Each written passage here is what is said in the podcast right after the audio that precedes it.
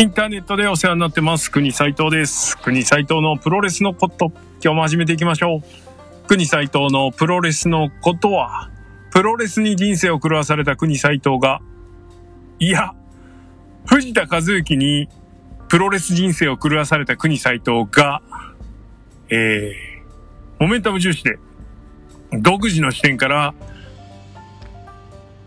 あ？藤田和幸の感想や藤田和幸の妄想、そして藤田和幸の情報なんかを垂れ流す、ザ・ベスト藤田和幸ポッドキャストソファーです。はい、ということで、えー、今日はですね、えー、もう今、モメンタム、もう来まくってます。えー、急上昇、ダントストップ、えー、藤田和幸についてですね、えー、もうね、あの、耳プロ界のオールスターを集めましてですね、激語りをしましたので、えー、そちらをお聞きください。えー、砂芝会を超えるですね、ロングシリーズ、ロング収録となりました。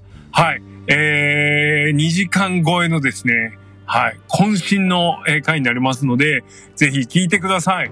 はい、えー、そしてね、この藤田会っていうのが、プロレス界2022年のプロレスにとって、あの、すごくね、重要な、こう、なんだろうな、得意点、はい、になるんじゃないかと、そしてなってくれという期待を込めてね、あの収録しておりますので、ぜひ聞いてちょうだいということで、はい、早速始めてみましょう。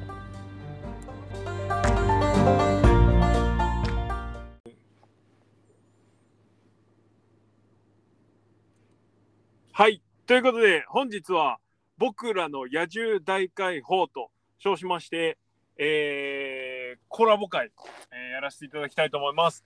えー、今回はですね、非常にあの協力というか、もう、ほぼオールスターですよね、ミミプロ界の。えー、をやらせていただきたいというふうに思います。えー、早速でですね、えー、今日はその参加いただく、えー、オールスターメンバーをですね、えー、紹介したいと思います。お一人目は、まずはこちらの方、どうぞ。グレート富士のコブラクラッチ。略して富士コブラのグレート富士です。よろしくお願いします。わー。2回目、2回目、ゲスト2回目。やった。そうですね。ということ、はい、ゲスト2回目、ありがとうございます。よろしくお願いします。お願いします。はい。えー、では続いて、お二人目はこちらの方、どうぞ。はい、皆さん、こんにちは、こんばんは。ボストンクラブレイディオ、ボスクラの奈良なんでございます。バチバチバチ。ようこそ。お邪魔します。よろしくお願いします。さあ、そして3人目。3人もいるますね。はい、この方です。どうぞ。どうも、ラジオビタディズムのビタディです。えー、若輩者ですが、本日はよろしくお願いいたします。よろしくお願いします。ということで、はい、えー、ということで、えー、最後に私、国斎藤ということでですね、えー、ググレイ、グレイト富士山と、えー、奈良南さんと、えー、リアンでですね、の4名で今回やらせていただきたいと思います。あの、何の打ち合わせもないのに、皆さんですね、あの、いつものじご自身のポッドキャストの前工場で入っていただくっていうですね、完璧。まあ、わかりやすいから。もう息合ってますね、これは。はい。ということで、えっと、本日はですね、えー、藤田和幸がですね、はい、えー、先日、あのー、ノアで GH ヘビー強座を獲得しまして、まあ、その試合とですね、まあ、その活躍ぶりがですね、だいぶ気持ちよくなっちゃったので、はいはい、ちょっともうちょっと喋れるんじゃね？っていうことで、うん、えー、お集まりいただきました。いやまずねあのこの野獣大解放っていうのがまあこの、はい、耳プロを聞いていただいてる方から発信されたハッシュタグっていうのがこれがまず嬉しいですよね。ね素晴らしいです。あこさんね。うん、そしてまさか現地でねあの 前後で見る羽目になるとは思わなくてそれもまたちょっと感動しましたけど。すごいね。はい。二人ともごついですわ。そうですね。二人ともですね。でかいですさんもごついけど、そうなんですね。ああ、そうなんですね。びっくりしました。はい。えー、ということで、まずはじゃあ、あの、もう早速本題に移りたいと思います。まあ、今日は藤田和幸のことをですね、あの、もう耳プロ勢が、もう自分、ご自分のエピソードが、あの作れないぐらいちょっと掘り下げてもらいますんで、えーまずはあの率直にですねあの藤田中島戦あの、はいそれぞれでポッドキャストも皆さん喋っていただいてるんですけれども、はい改めてスタンス確認も含めてですね、はいこの藤田中島戦の感想を、まあ、今いただいた自己紹介順でいきましょうかね。はい。お願いいたします。私からグレート富士です。あのね、まあ、藤田が、まあ、やってくれたのは、まあ、なんか、おおっていう感じだったんですけど、まあ、同じぐらい、今言っとかなきゃいけない、最初に言っといた方がいい。中島克彦の序盤の対処がめちゃめちゃ素晴らしかったなと。はいはい。僕はもうそれだけでもう対等というか、うん並び立つというか勝っても負けても、まあ、しのぎを削り合うレスラー同士の戦いだったんだなっていうのがもう証明されたので僕はもうそれで満足ですね。うん。い何足技というのはやっぱり蹴りという攻めだけじゃなかったんだっていうのがディフェンスのところもすごく良かったので、まあ、詳しくは藤子ブラで喋ってるので言っていただければいいんですけど とにかく中島克彦がすごかったなと思います。はい。なるほど。はい。ありがとうございます。あのー足ね。はい。はい あのこれ今回のエピソードはまああのー合体版なんですけどそれぞれの濃いのはね、それぞれのでもう一回聞いてもらいたいなと思いますので、はい、ぜひね聞いてくださいね。はい、じゃあ次、うん奈良さん。はい。えー、っとね、うん、富士山の後でちょっとどうまとめようかっていうかなんですけど、あのえっとね、あの自分の印象はね、やっぱ初めのね、序盤の藤田と中島の、あのグラウンドの速さがすすごい、なんか早送り見てるみたいな感じだったんですよね。よかったですね。ねバババババなんか1.5倍速ぐらいの感じで、あの動きで一気になんかね、吸い込まれて、なんか、現地で見てたんですけど、はい。普通なんか試合の時って、大抵の試合ちょっと入り込んでも、なんか、ちょっとん横の人とかがちょっと動いたりとか、なんか視線変えたりしたら、なんかちょっと気になったりするんですけど、全く試合中何も気にならなかったですね、あの試合は。うんうんもうなんか一集中そう一気に入り込めたっていうのと、うんで、えっと、もう、だからあの場の空気も含めて、なんかつ痛烈に記憶に残りますよね、なんか。ね、そうですねく国さんと奈良南さんは現地組なんですね。そうなんです。はい。そうです。はい、もう一人現地組いたはずなんで。いたはずでいした、やー、本当はね、本当は現地組やったはずなんですけどね。もう、いやいやそうすると僕一人だけちょっとあれなんで、はい。まあまあまあ仲間とし、て、はい、お願いします。見てない組ということで、現地で。はい。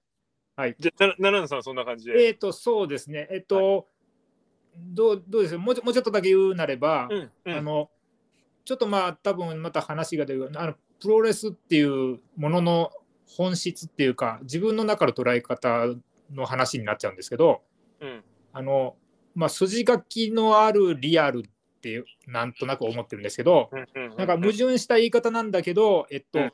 今回の藤田中島はプロレスなんだけど筋書きがない感じをすごうくなんかその場でいて感じました。いや、あったと思うんですけど、うん。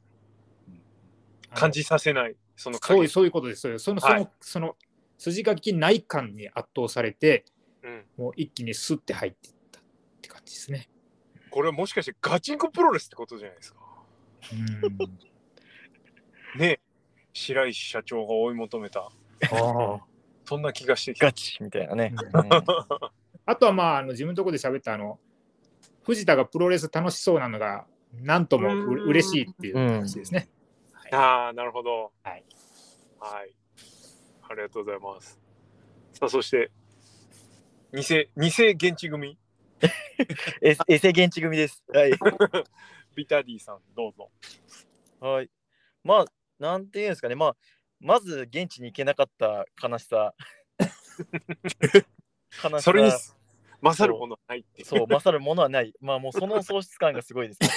まあ、ただ、その、まあ、アベマでね、あの、見る上では、やっぱりこの、強い中島を、まあ、強い藤田が上回ったっていうのはすごく気持ちよかったなと、試合としては。と、まあ、あとは奈良南さんも言いましたけど、なんかこう、楽しそうな藤田が見れる見れたのはすごく嬉しかったですねなんか。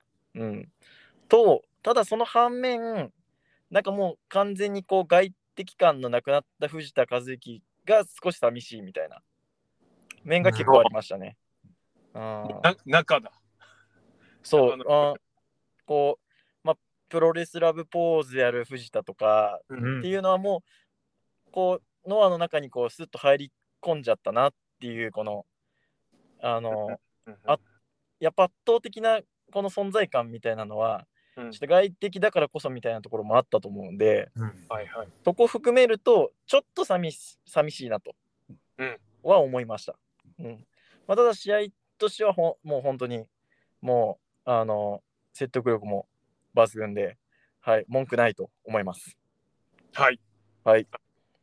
うんまああの、わしのポッドキャストので、俺の感想はとりあえず、そんなに深くは言わないですけど、あのまあ、同じ、ほぼ同じですよね。もう、お三方と同じで、それぞれが多分持ってる感想だと思うんですけど、あの、藤田も強かったし、中島克彦も強かったっていうのが、うんやっぱ一つ大きいのかなと思ってて。で、じゃないと、あーこの試合がここまでこう燃える試合にはならなかったなというふうに思うので、まあそうなってよかったなっていうのと、あとは、ちょっとその奈良さんの話にも共通する部分あるんですけど、うんうんあの、ザ・ザザプロレスというか、そうですね。あのーかつてすげえ昔なんですけど、新木場の01で、あの佐藤浩平がチャンピオンで藤鈴木秀樹が挑戦者っていうシチュエーションで、すごい。シングルマッチがあったんですよ。であ、逆かな。どっちがどっちだか忘れちゃったけれども、まあ、タイトルマッチがあって、多分 YouTube に残ってると思うんですね。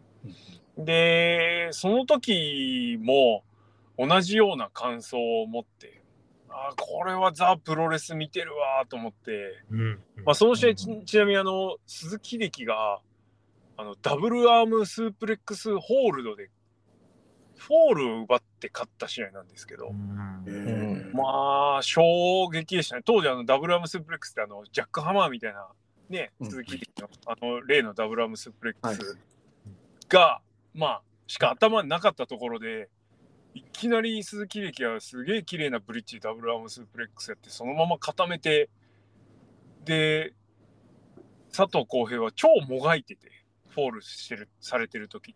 うん。動けないっつって。だからきっちりフォールも奪ってますよみたいな。もうこれぞ説得力だなみたいな試合をしてたんですけど、まあ、それを見た時の衝撃と同じぐらいこう一個一個のなんつうんすかね使い古されてちょっとぼやっとした言葉であるんですけど説得力のある試合だったなとうんいうふうに思ってます。はい。まあそんな感じで皆さんあれですね中島克彦が強かったっていうのは共通ですね。はい。うんそれは間違いないと思います、本当に。うんやっぱであるからこそね成立した名勝負ですよね。うんあ名勝負じゃねえけど。なんつったらいいんですかね。いや、でも名勝負でいいんじゃないですか？でいいんすかね。いや、なんか、こう、残るじゃないですか。なんか、はい。何かしらの語りしろに。うんうん。例えば、その、例えば今年のベストバウトが何になったとしても、ああ、それね、よりかは、藤田中島だ、ああ、だよね、みたいな話になると思うんですよね、何年後かにも。うんうん。だ名勝負でいいんじゃないですか？ですかね。はい。いや、あのー去年の藤田藤田か、藤田杉浦も大概、まあ、はいねすごかったんですけど、はい。まあ、ぶっ刺さり度と、あといろんな意味で、その良くも悪くも、この試合邪魔にもなるのかなと思って、今後、プロレスを見ていく上で。まあ、なんか、踏み絵みたいになっ味方にそうやねみ味方に相当な影響を与えそうですね。うんですよね。はい。なんかハードルとしてはね、すごい高いハードルみたいな感じになっちゃうんですよね、なんかね。うんそうっす。まあ、あの、よく小川義成がも言ってるような、まあ、これもノアっていうことで、うんもっっていう楽しみ方がいいと思いますよ。そうですね。はいうん一一こうジャンジャンジャンルというかこう一カテゴリーのてっぺんの試合はでも見たかな。ああ、ああ、あそうそう。そう捉えたらいいですね。いっぱいある試合の中、いいろんな種類のね試合の中で。そうですね。これど、どこまで喋っていいやつなんですかこれ。とりあえずどうしますか？あのテテーマにさえ沿ってればとりあえずこの前の藤田中島戦のはい。感想をアラカルトで、はいひとまず行こうかなと。なるほど、なるほど。あの、中島、よく出す、あれですね、トラースキック出してないですよね、一発も。そうですね。だから、はい。なんか、なんか効きそうですもんね、なんかでも藤田に。あのー前哨戦は多分出してるんですよ。あ、なるほど。だけど、この試合は出してなかったですね。全くなかったですね、そういや、言われてみる。ね、結構あれ、あれの連発で、なんうんか、あの、その、流れを変えるっていうパターン、結構、かっちゃんあると思うんで、うん。なんか、今回それ出なかったなって、改めて見て思いました。そうですね、技の選び方っていうあのー、なるほどね。かもしれないですね。じゃあやっぱ緊張してたんだと思います、中島克彦は。ですかね。ああ、そうなるトラんだ。トランスはキャッチされるとやばいので、あああ、なるほど。前蹴りなら対処できるんですけど、重心というか、足が縦になってるので、あ、ただ、トランスだと足が横になってるので、はい。キャッチして押されちゃうとダメなので、やっぱりそういうのケアしてたんじゃないですかね。ああ、なるほど。急にやられちゃったらみたいな。あああ、あと、藤井さんがいらっしゃるか聞きたかったことがあってですね、はい。あの、ハーフボストンされ、しますよね、藤田。あはい。で、えっと、確か中島の左足をハーフボストンして、はい。ふえ？ですね。うんえっそうそと、で、それを藤田がはい自分の左脇に抱えるんです。斜めにしてるんですね。あはい。あはいはいはい。なんか、うんあれはなんか、どうなんでしょうか？なんか、ちょっと藤田の独特っていうことでもないでしょうけど、い、えー、結構ひ膝膝ですか、あれは。どうでしょう？いや、そう教わったことはないですね。あたすきがけあ。うん。がいいという話になったことはないとは思います。なるほ左を、そど。なんかうですね。試合によっては右右で抱える時もあったり、はいはいはい。あなんだろうなって。どう？逃げにくいとかはないんですか？決めやすい、逃げそっにくい。ちのが、そうですね、ねじれるとかそういうのあるのかもしれない。ああ、うんうん。基本腰ですよね、あれって。そうですね。腰と、あとはで、そうですね、足もそうですね。はい。まあ、ちょっと、でも普段あれですよね。あの、左足に対しては右脇で抱える。右脇。が、そうですそうそうです、そうです。そのまままっすぐみたいな感じです。俺ん家にあるポートレートもそうです。その体勢のポートレートあります。そういう意味では、がっちりはい。うん。ああ、なるほどね。逃げづらくさせてんのかもしうれない。ん。ねおお尻がいわゆるくっつきてる状状態だとまあ動きづらいんですけど、はい。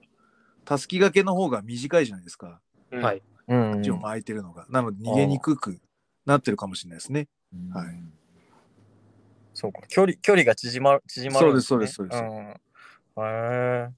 まあもしかしたらなんですけど、ちょっと、その、多分、ボストンクラブやってる右側にロープあった気がするんで、あ違ったもしかしたらそのせいもあんのかな。はいはいはいはい右、右側にロープあって、右側で抱えたらちょっとね、あえなるほど。ずずれやすいですもんねはいそうそうですね。かなとか。うんうんいや、すごいですね。ボストンクラブでこんな。さすがボストンクラブレディオ。いや、なんかね、あれなんでね、もう、藤田に首ったけ、1日1藤田なんで、ね、すげえな。俺も、もうあの、家帰ったら BGM 代わりにもう YouTube のあれつけてますよ。まあ、ほんと。とりあえず、かけとく。あのさっきのみ皆さんが言ってたちょっといつもというか現代のプロレスっぽくない感じがしませんでした？あはい。うん。であそうそうっすね。そうですね源流的な。そうですね。言えるギリギリを喋るとしますよ。あの、例えばですよ。あの、もうだからね、そうなんですよ。えー試合の勝ち負けっていうのが、まあ、決まってるか決まってないかっていう話うん。を、まあ、置いといて、この世界の、このノアのタイトルマッチに関しては、勝敗が決まってなかったとしましょう。で、例えば我々がプロレスごっこをする時のような、当人が、まあ、これで負ける、あこれは仕方ないって思った時に負けるみたいな。うんお互いのプライドがルールみたいなうん。お話で戦ったとした時に、どうしたら、まあ、ここは負けるポイントになるのかなみたいな。いうせめぎ合いをするときに、まあ、いわゆる説得力であったりだとか、うんまあ一つ一つのこう、なんつうのかな、勝ちを拾うための努力っていうのを、まあしたときにですね、MMA とかだと相手に何もさせずに自分のやりたいことをコツコツ積み上げますよっていう話なんですよ。で、プロレスで、まあ、僕が見てた頃のプロレス、昔の。うんで、行くと、まあ、勝って、まあ、ベルトというものがもらえるとか、まあ、何かしらのチャンピオンとかメインイベンターになるっていう称号をもらえる代わりに、負けるやつは結構やりたい放題やって帰ってくっていうのが 結構多かったと思うんですよ。なあいわゆる負ける側が試合に関しては戦利品を奪って帰れると。うんあまああ、チャンピオンは、まあ、最後勝ってベルトは持って帰るよと。言うんだけど、まあ、負けたやつの方が結構戦利品を持って帰ってくるっていう、そういう試合っていうのが往々にして昔はあったような気がしてて。あのーそれの究極系はもしかしたら名古屋でやったはい橋本藤波の IWGP 戦 あの好きにやらせるだけやらせて、勝つだけ、もう一個だけ勝つみたいな。それをわしらは通称破壊様式って呼んでるんです 負けるけど全部やらせてもらうから、はいはいはい。そういう、こう、なんて言うんでしょうね、その負ける側の、はい。もうなんつうか、意地というか、うんうんうん。こういうのが、なんかすごく、僕は、あの、久々にこういう試合を見たなと感じるものだったかなと。なるほど。ちょっと鳥肌立ちますねその話。なので、ちょっと今ギリギリのラインですよね。はい。言えてる中で。うんでもまあすげえわかります、はい。ちょっとあの常日頃その挑戦者とチャチャん？チャンピオンと挑戦者？王者と挑戦者の試合を見る上でそうなんです。よ一つ気にしてることでもあるので、はい、10年代、20年代のプロレスのやり方、もしくはなんかそうなのかなみたいなものとはまた違う時代のなんか、うん。そうですね。なんか、なんていうんですかね、あの、スマホで電話かけてるんじゃなくて黒電話だったみたいな、そういう、ああ、なるほど。テレフォンカードの時代テレフォンカードだったみたいな。あなんか、ああ、そういう感じなんだね。ああ、なるほど。感なんか覚をなな懐かしいそうです、って。いう言葉で言っていいのか分かんないですけどそそれが、なんて言うんでしょうね。そのいろんなところが懐かしかったのかもしれないなって思いましたね。はい。なんかそう言葉でくくるのすげえ難しいですけどそれって一つのストロングスタイルじゃんって思っちゃうんですよね俺としては、余白が、僕がよく言う余白がある戦い。はい、はいはいはい。余白ね。ノートにびっしり書いちゃうんじゃなくて、ところどころ余白があるから、その余白に、まあ、観客とか、うん。後で映像をたまたま見た人みたいな人が、そこにノートにいろんなものを書き込んでいく作品みたいな、うんそういう余白があるプロレスだったなと思いましたね。はい。いやだからねいくらでもは思いの馳せようがありますよねこの試合ははいいやー、後世にも語り草になるってことですね。意外とシシンプルじゃないですか正直技とかそのそれこそ出た技なんてもう両者そんなにね複雑なこともしてないしまあ藤田に至っては なんだジャーマンパワーボムエルボビンタ。ービンタ。逆肩韓国固めからの4の字ぐらいですよね。バックドロップすらしてないですからね。バッかよく抱え式バックドロップはねやってますけど。それすら出てない。うん。それでもあんだけのこう厚みのある、ね、試合が見られるっていうのはすごいですよね。そうなんか僕みたいな新しいあの新しく入ってきた人からするとうん逆に新しい感じになるんですよね、きっとね。。うんうん、なるほど見たことないからか。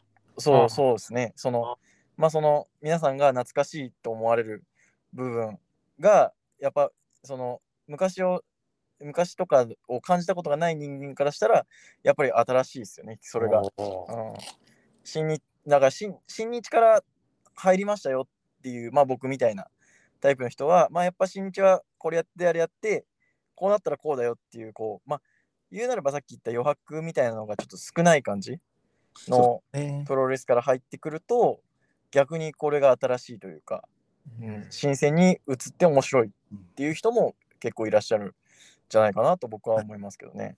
うん。いやのの割にの割にって言ったらあれなんですけどあの藤田の試合ってこう藤さん伝わるかな？このノッキングっつうんですか？はい。あの突っかかるシーンが絶対藤田の試合って今まで。あったんだけど、この試合ねえんですよ。だから、勝ったんじゃないですか。そのエゴを出すと、相手が立たないじゃないですかはいはい。ら僕、あの、中島克彦のミドルキックの時に、そうなんそれを悟りました。うんああ、ここまでよどみなくいってるって、ああ、すごい綺麗なバンプみたいな。ああ、入れて藤田が倒れた時ですよね。そうです。うんはい。ああ。あれ、普通絶対やらないですからね、藤田は。いや、あんなね、聞き分けのいい あれ結構びっくりしまししたよね。ないですよね、なんかあんな受け身は。はいはい。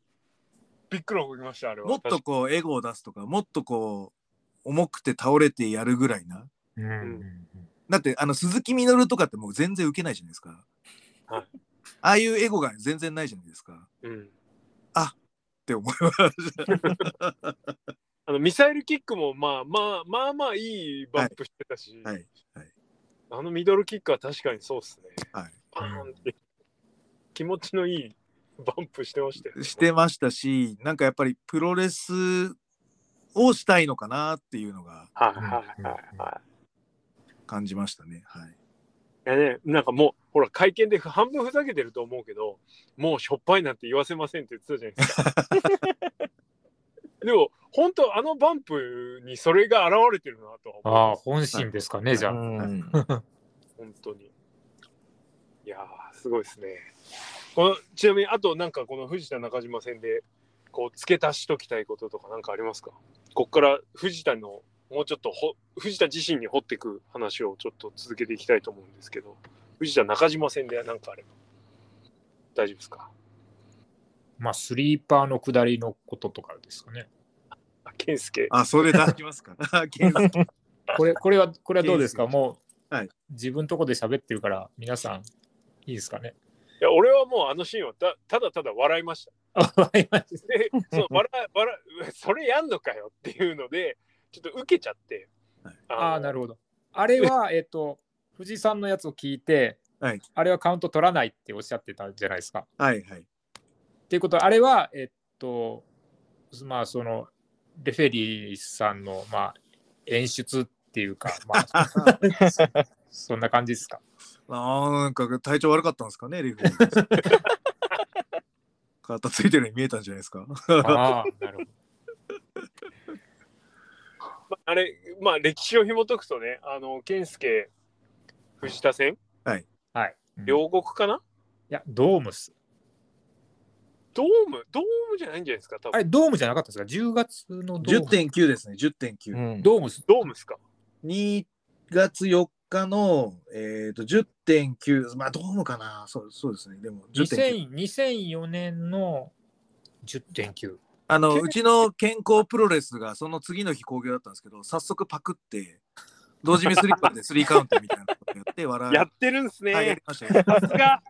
かなりその界隈では話題になりましたけど同時目スリーパーみたいな決まり手みたい学プロな早さすがだない速じって、はい、同時目スリーパーでスリーカウントってありえねえみたいな感じで。やあれはネタですよね。はい、もう、そうコミックマッチでもうすぐ同時目スリーパーでスリーカウントみたいなやりましたから。あ、両国ですね。あですよねあのねあ、ドームじゃなかった。僕の間あ、違いです。10月は両国ですもんね。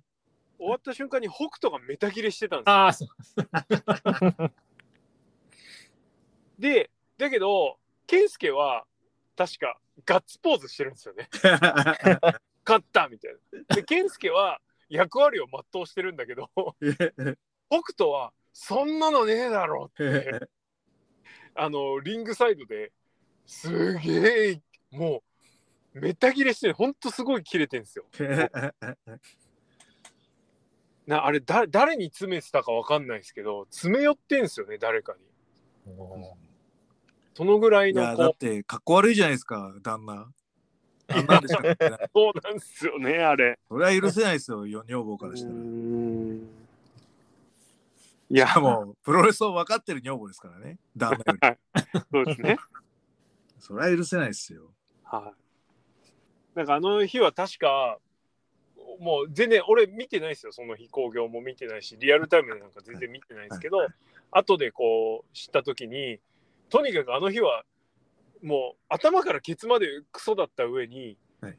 最後があれだったから、もうは本当あのーなんだ両国暴動事件に次ぐぐらい客は不満を持って帰ってあ、なるほど。工業だったっていうのを人が言ってるんで、はいはい。うわねこの、この日のね、あの、試合結果、今見てるんですけど、はい。はい。なんと、第一試合で、成瀬と中島がやってるんですよ。へえほうほうへー出てるんだ。ねえ。中島克彦、負けてます、成瀬に。第一試合、6分で。いや、だからデビューしたてぐらいですね。そうですね、その年代的に。いああ、そうかや、まあでも、あの、本当残しておきたいのは、健介は終わった瞬間喜んでたっていう。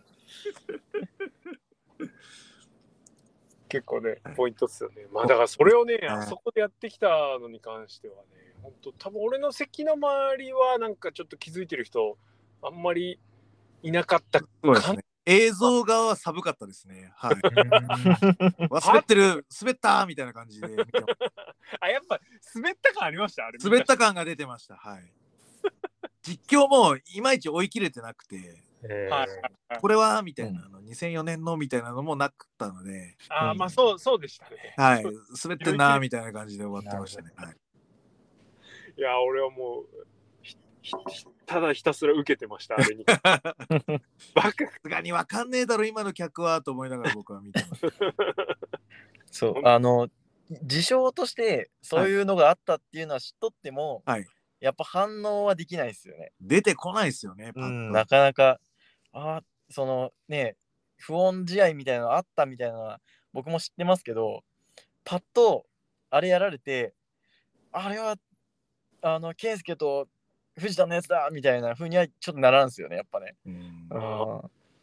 で一応ほら、スリーパーが、下りがもう、ひとしきり一個前にあって、はい。でまたスリーパーわざわざ入ったんで、はいい、やいやいや、またスリーパーなって思ったんですよ。で、あの藤田が同時目入るときに、はいあの後ろに倒れ込んで、ドーンって落として、ああこういうのでちょっと違いは出そうとしてるのかなーって思ったら、レフェリーがワーンって叩いたんで、えバカって思いました。はい。今これっていう。ただでも、そういうのも含めてよかったっす。はい。あでも、あれでなんか作品性が出たと僕は思います。あ、そうそうそうですね。単純になんか、なんかババカバカやり合ったっていうだけじゃなくて、はいあなんかちゃんとこう、LINE も見てるんだな、みたいなのは。あうんか過去との紐付けができましたもん。そうです、そうです。うんそうですね。本当にね。ただ、ただ、ただ、あの、アホだなと思いますよね。思いました。はい。滑ったな、滑ったのは間違いないです。いやーはい、よかったです、本当に。あの、ちょっと寂しかったですけど、正直。現地で見てるときに。ね、はい。まあ、当然、あの、俺はほら、ほ気泡通り後ろはねガチのちびっこ軍団だったんで。ね ガチにしてるちびっこ軍団だったんで。分かるわけもないんですけど。はい。ってな感じでございます。よろしいでしょうかじゃあ。はい。長はい。ね、いやでもよかったですね。そういうことでね、はい、であのそれぞれお三方に聞きたいのはここからはちょっとさらに藤田の和之のことを掘り下げたいんですけど、えー、ノアにまあ上がりだして藤田和之が上がりだしてまあこの中島戦に至るまでの間の変化っていうのは結構なへ大きな変化というかうん。があったと思うんですけれども、えー、ノアプロレスリングノアに上がっている藤田和幸どのタイミングぐらいからありまあ最初からありなのかもしれないしどっかからなのかもしれないですけどどのタイミングからあこの人はありだわなってなりましたかっていうのをぜひ聞きたいんですね。うんうんでこれはうんぜひともちょっとキャリアの浅い順から聞きたいので、うんうんいいやんから聞きたいです俺。あ、はい。うんと、まずノアの藤田っていうのをどこで知ったかっていうと、うんまあ、まず、まあ、僕がノアをまず最初に見に行ったのはね、あの、プゴプゴトの影響なんで、まず、はい、あの、名古屋か。名古屋ですね。はい。で、まあ、ただ、名古屋見に行く前から、ちょっとノアを、まあ、ツイッターとかで、うんちょっとフォローし始めて、で、そこで、あの、まあ、藤田和幸っていう、まあ、もともと外敵っぽいやつが暴れとるぞみたいなうんところまでは知ってた。暴れとるぞ。はいはい。そう。で、でなんかノア、ノアドロブでなみたいな話をしとるみたいな。うん。っっていうのは聞いとって、で、初めて、えーノアを見に来ますと。名古屋大会ですね。2020, 2020年の、えー、と2月24日。はい。えー忘れ忘れもしない。あの、まあ、杉浦清宮のナショナル戦で、えー塩崎と藤田の前哨戦がありましたよとうんいうところであそうっす。はいそうはいはい。でまあその藤田と塩崎の前哨戦自体はちょっと最終郷君が完全に持ってっちゃったんで まあまあ塩崎あの藤田がすげえみたいなところは確かにあったんですけどはい。あのまあそこまでこうヒフックする感じじゃなかったんですね。うんうん、あなんかすすげえ音はすげえみたいな感じで。で試合後にあの藤田の、まあ、サイン会やってますよと。うんであのまあ杉浦清宮よかったなあでもなんか藤田もすごかったしやっとるんやったらちょっと行こうと言ってもうでサインしてもらってポートレートに。で握手した瞬間にもう僕はありですね。サイン会で握手した瞬間ですね。そう。握手した瞬間にあのこれまあ何回かね自分の方でも少しお話ししたこともありますけど、うん。もうこのなん 偵察与奪の。剣を完全に握られ握られとると。握手した瞬間に、うん、はあもうこの人は絶対強い人だってもう握手した瞬間に分かったんですよ。いはいはい。もうそんなプロレスラーと握手したことなんてまああったのは石井石井とゼウスさんかな、うんお石井とゼウスさん すごいすごいねは握手したことあるみたいな感じだったんですけど、まあ、その2人も確かにすごかったんですけどなんかこの握手した感じがもうあもうすげえニコニコしてるんですよ藤田はいはいはい。そうサイン会でねそれうそうそうそそうサイン会の時ですごいニコニコしとってリング上とはもう全く別人みたいなうん。あこんな気さくな感じなんだみたいな。まあ、あと、鈴木秀樹が写真撮ってくれたんですけど。うん そう。で、鈴木的か？そうそう。あの時鈴木秀樹とあの藤田が売店やっとって、で、藤田の売店で、藤田の写真撮るときに鈴木秀樹が写真撮ってくれたんですよ、確かに。そう。そう。で、終わって握手した瞬間にもう、あってなったんで、もうそこからはもう僕ありです。もうねどうなろうともう藤田はありです。そう。あの日はあれですね。あの、ゴーくんがあの、ご乱心で試合終わった後に、鈴木秀樹と藤田をラリアットでぶっ飛ばして、そうそうです。そうです。あのチャンチャンピオンですよねっていう。確かにあの谷が藤あ鈴木秀樹にダブルアームでやられてはいはい。でなんか鈴木秀樹と藤田がすごい勝ち誇っとる感じのところになぜかなんか郷君が突っ込んでくるみたいな。あれ、ベビーフェイスのチャンピオンの所業じゃないよね、あれ。ちょっとゴー君の話になっちゃって。そうそうそう。そうなんですよね。うん。だからまあ本当にまあ僕はもうそこからは本当にありです。うんもう、初初見でその日の帰りにはも帰りにはもうオンした。うそうですね。おうんー。へなるほど。ーなるほどね。じゃあ、奈良南さんは？いや、これどっからですか？ノア、ノアの藤田の話そうノアに上がり出した藤田。出してからね。えっと、私の認知したのは塩崎戦ですかね。あの、無観客30分睨み合いのやつですね。はいはい。あれを後から聞いて、うん見て、って言って、確かになんかちゃちゃんと見たんですか？ちゃんと見ました。あ、でもね、すすいません、30分はちょっと飛ばし飛ばし。見ないっすよね。ああ、びっくりしたんです。お真面目な人だなって今いやいやいやいや一瞬思ったんですけどあの、30分って知ってるから30分ぐらいを。はいはいはい。けど、あの試合でもね、30分経過っていうマイクが入ったら藤田が動き出しますよね。うん。だから鼻から決めてたのかなと思ったり。で、えっと、まあでも、いずれにしろ、あの、あの間、ね、後楽園ホールでしたよね。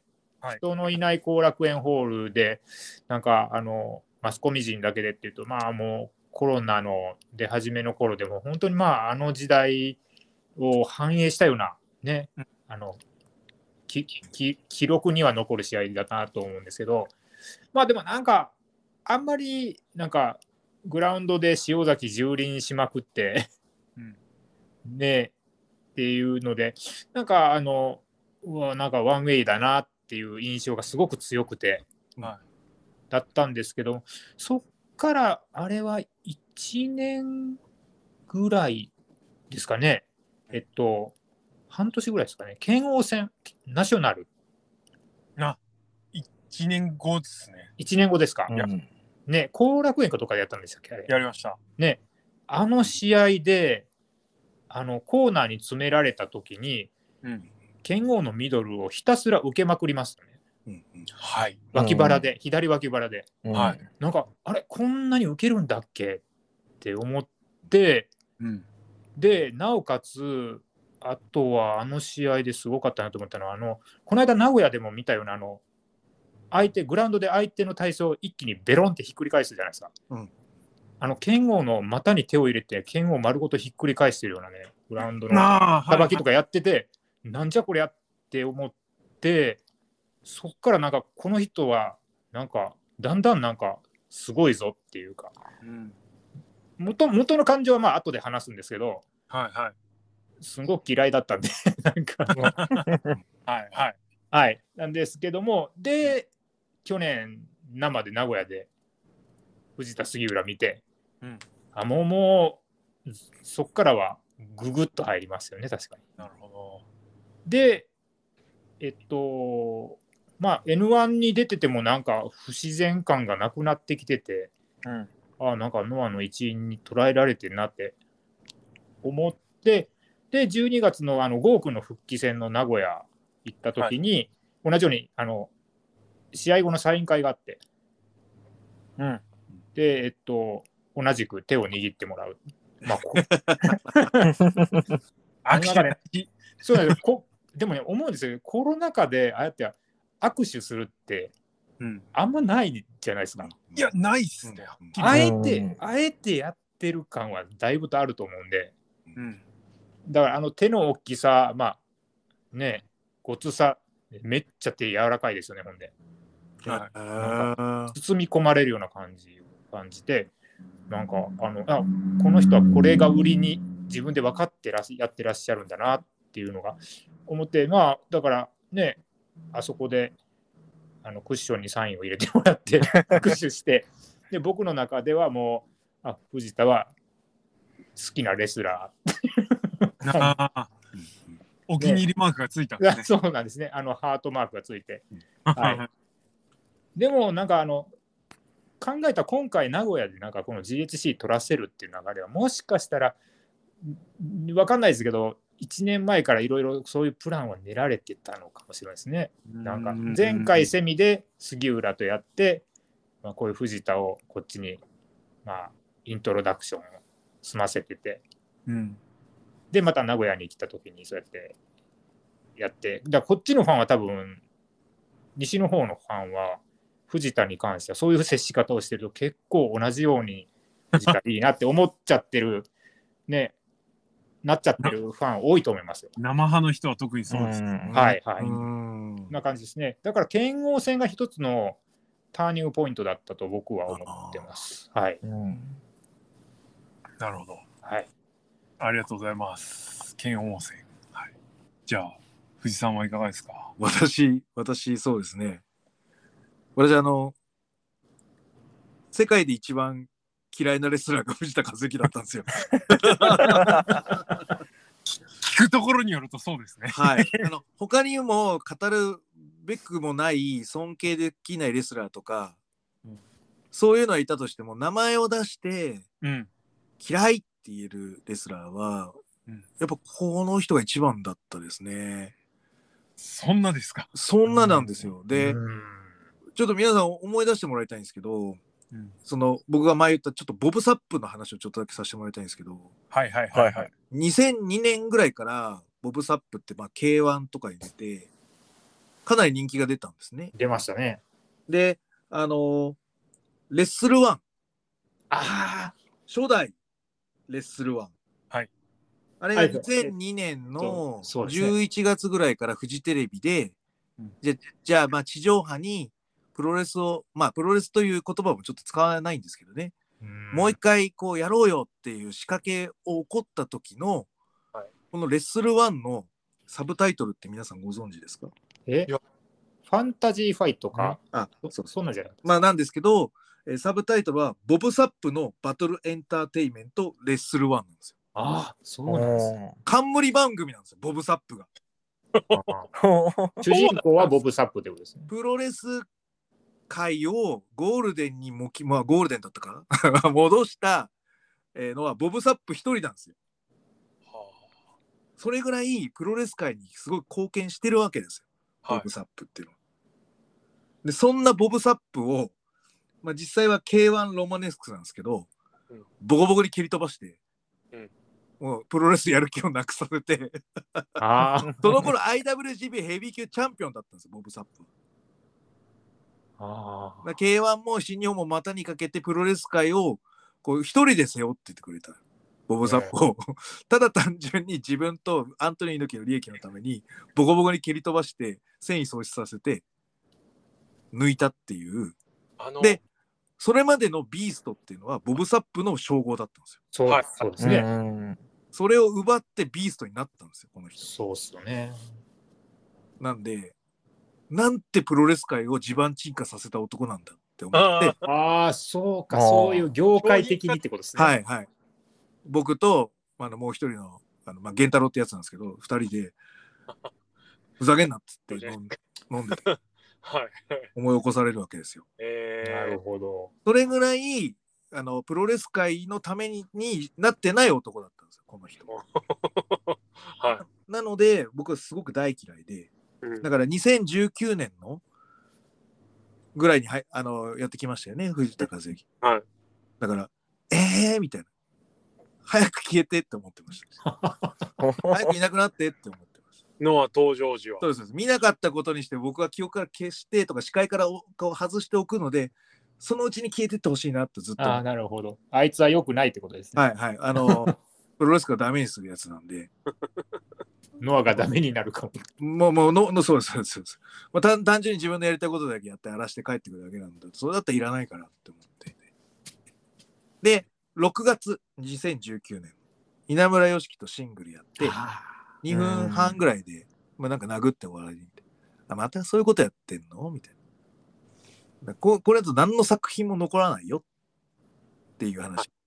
ああ、またふやるやってんなと思って、稲村関わるだけちょっとマイナスだからやめといた方がいいんじゃないの？とか 思ってはいたんですよ はい。ただ、徐々にですね、見ていくと、だからその僕はね、その剣王戦だったかとかわからないんですけど、あの稲村戦終わった後ぐらいに多分、あの、鉄人28号の操縦者から何かが、何かしらの電波が入ったと思うんですよ、僕。うんああいや、あの、ややってらっしゃることは素晴らしいことだと思うんですけど、多分こうやった方が、多分プロレスのリングでは生きると思いますみたいなのが多分あったと思うんですよ。はい。なんで、そこから多分ね、それを吸収してってる藤田和幸っていうのがあ結構徐々にわかるんですよ。そうそうそうそうそうそう。あの、いいですか？はい、どうぞ。あの、塩崎戦でね、はいすんごい鈴木秀樹とか論外が、はいアドバイスを飛ばしまくるんですよね。そうですね。はい。ねだからそこら辺とか見ると、はいああそこが教育時期だったんだ、教育されてる時期って、あの研修期間だったのかなって思って。OJT、OJT や。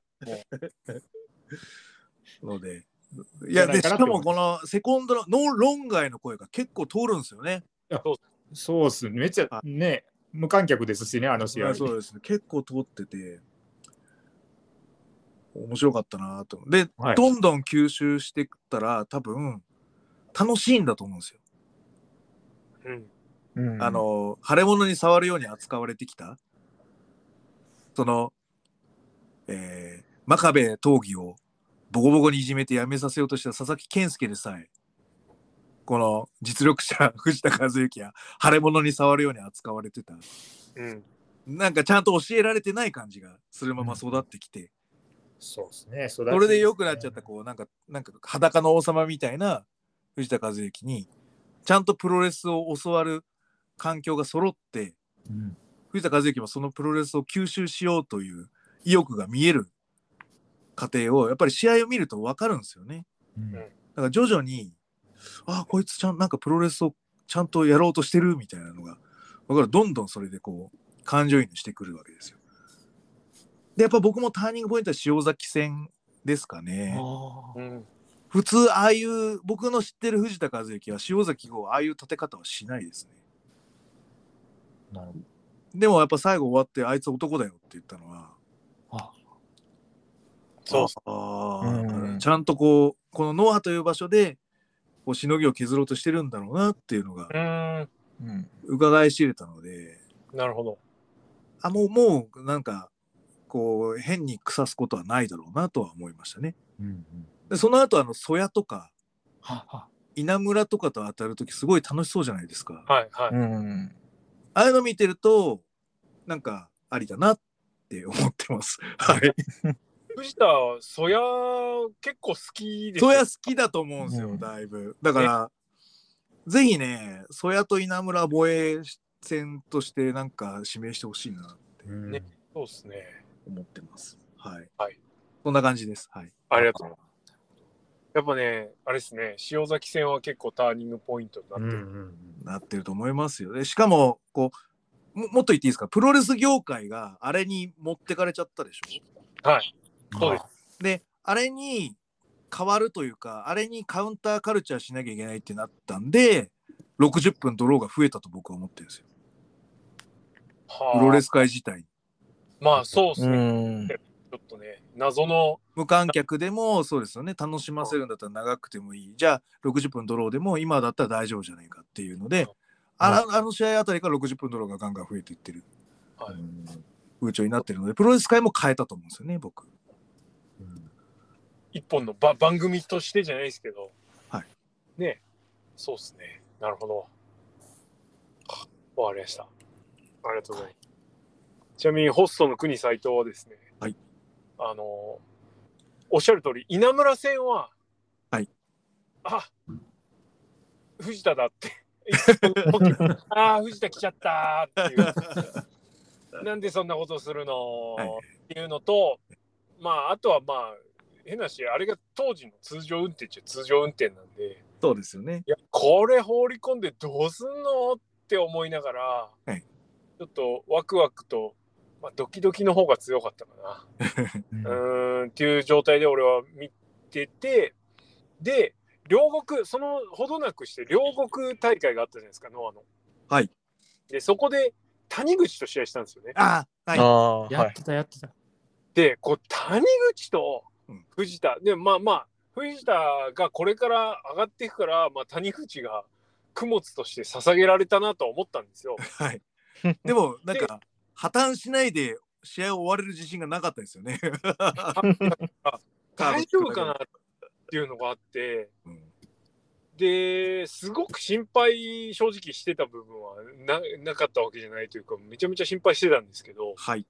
あの思いのほかあの試合がまとまってておだし、なんか谷口も生き返った感じになりましたよね、一時。そうなんですよ、うん。谷口がねよく見えたんですよね。おでマイバッハプレスなんかさもろに食らっちゃったりしてて。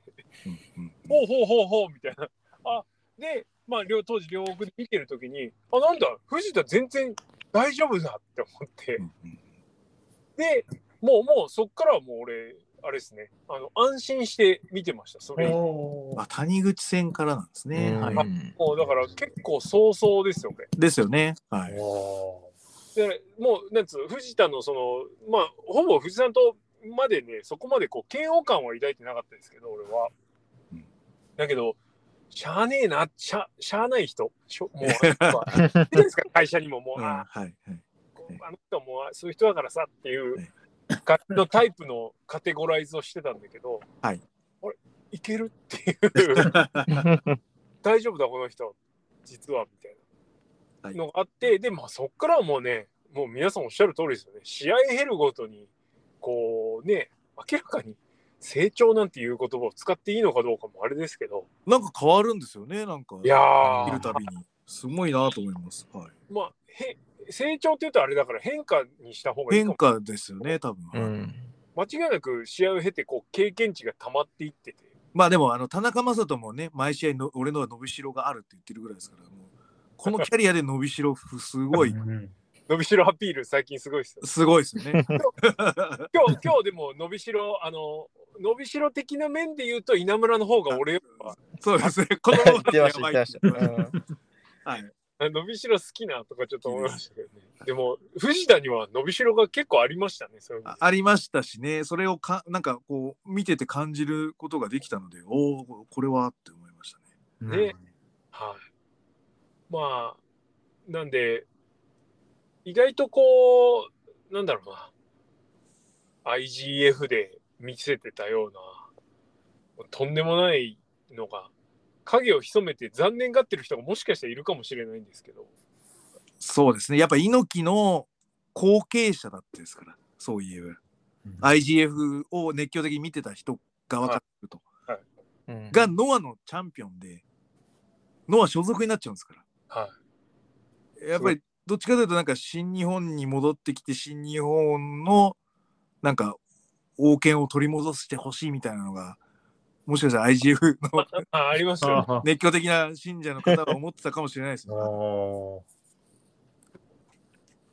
まあ、あの、かつてはね、ストロングスタイルズ、スタイルキルズっていう、ライオンの、あのー模様の、まあ真のストロングスタイルは偽物のストロングスタイルをぶっ壊すみたいなはいはいシリーズありましたからね。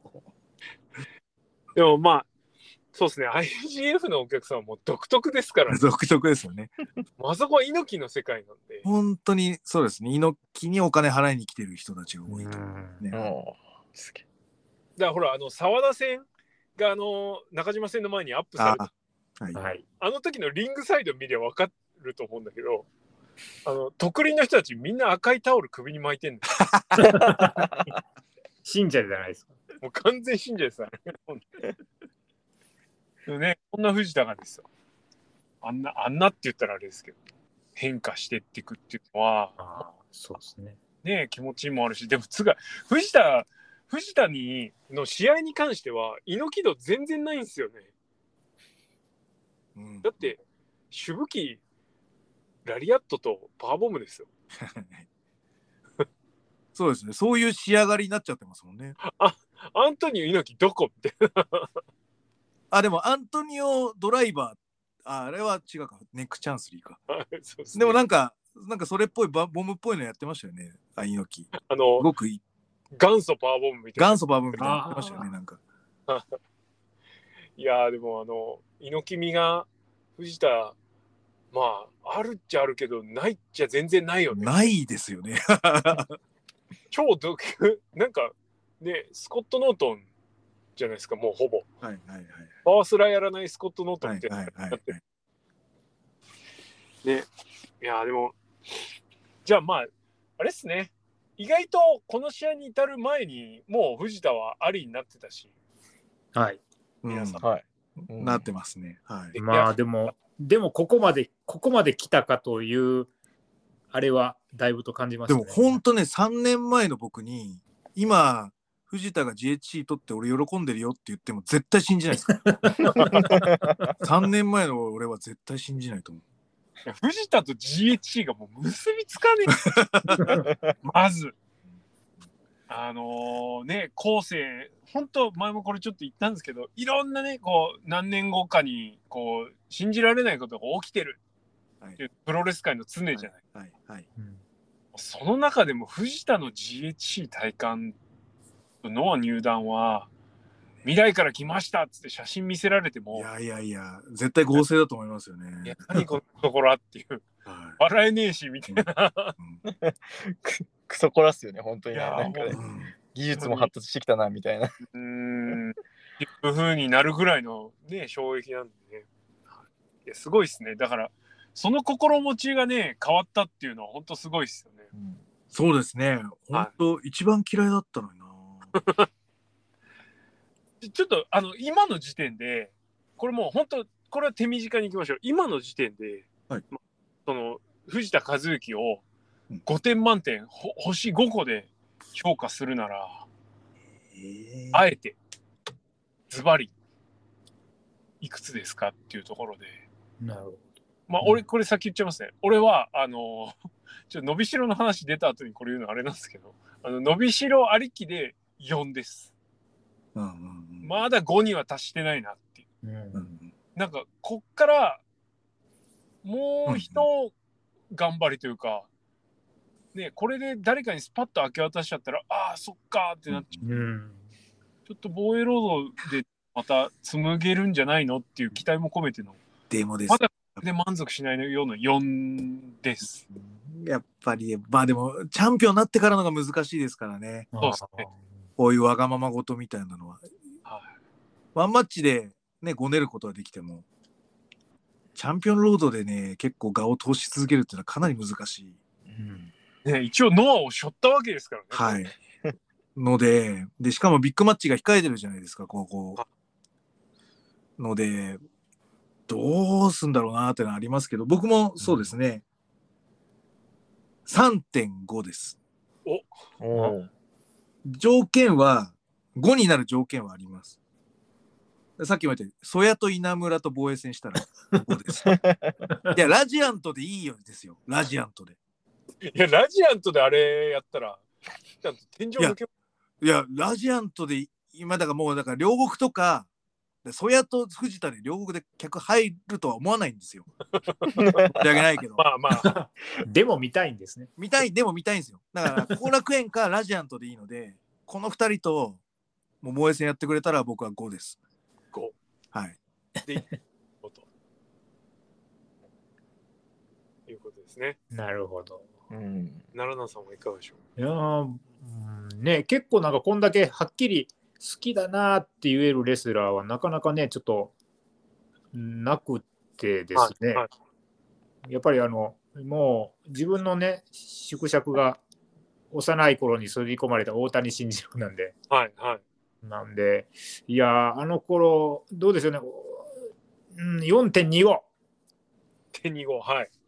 あのいや5になったらあのと東京にビッグマッチ見に行きますけど。なるほど。仕事休んで。なるほど。それは無理無理ですけどね。それぐらいの気持ちが出るとは思うんですけど。で、もでもやっぱりねなんか毎日何かしら藤田の試合を見たくなる。一日一藤田。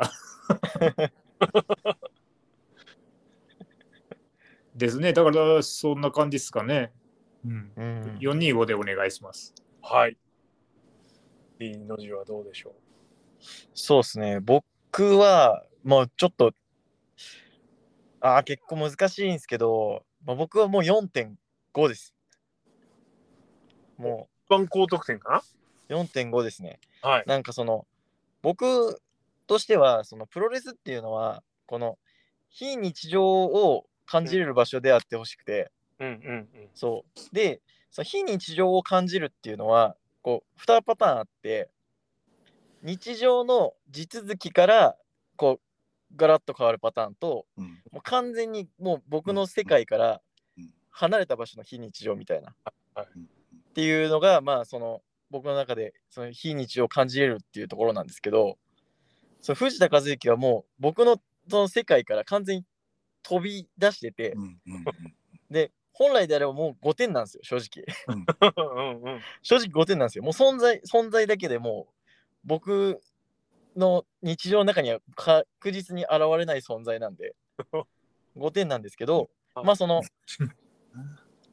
ちょっとその、冒頭に言った、ちょっと外敵感みたいなのが抜けたので、一回下がって、ただ、そこはもうさっき他の皆さんが言った伸びしろみたいな面で、まあ4、あと0.5みたいな。あとチャンピオンロードをがっちり見えたらもう5になるやろうな、みたいな。っていうところですね。うん。そう。非日常ですよね、藤田和幸って。そうなんですよ、本当に。何をどう鍛え鍛えても、あの顎とか、そう。あんな骨格にならないですもんね。そう。だからもうゴリゴリラじゃないですか。いやあのゴリラじゃないですか。人間、人間じゃないんですよ。俺のまず。俺の嫁さんのあの両親があの藤田和幸が日常にいるんですよ。ええ マジっすか？まああの、ねしょっちゅう見るわけじゃないんですけど、はい見かける場所にいるんですよ。はあはあはあへえ。へえ。千葉県の某所なんですけど。へえ。でまああの藤田和幸っていう存在を知らないからはい。知らないからあのゴリラみたいな人がいる のは把握してるんですよ。でまあいろいろあってえそれってさ藤田じゃねって もう結構前なんですけどどうやってゴリラからつながっていくのかが面白いと思うんですけど、でもつながったんですね。気づいたんですよ。あのこういう人がいるんだよっていう話をして、でまあ嫁もうかつては一緒にプライドも行ってたりしたんで、はいはい。まあ、なんであれ？それってもしかしてみたいな。なんかほんとつながったらしいんですよね。はいはいはい。うんあれは絶対何かそのやってる人だ。ああ、うんはい。っていう経験もあり。でまあそれでまあ話がこう転がりみたいな感じで。で知ってるんじゃない？みたいな。なるほでまあまあ。で藤田あれですからね。なんかほら一説によるとあの藤田の頭蓋骨の厚さは常人のそれとはちょっと段違いだっていういや、だってね、あれ、だって、あれでしょ？現代人の、あれです。違うと思いますよ。ネアンデル系とかですか？あの、なんか、あれでしょ？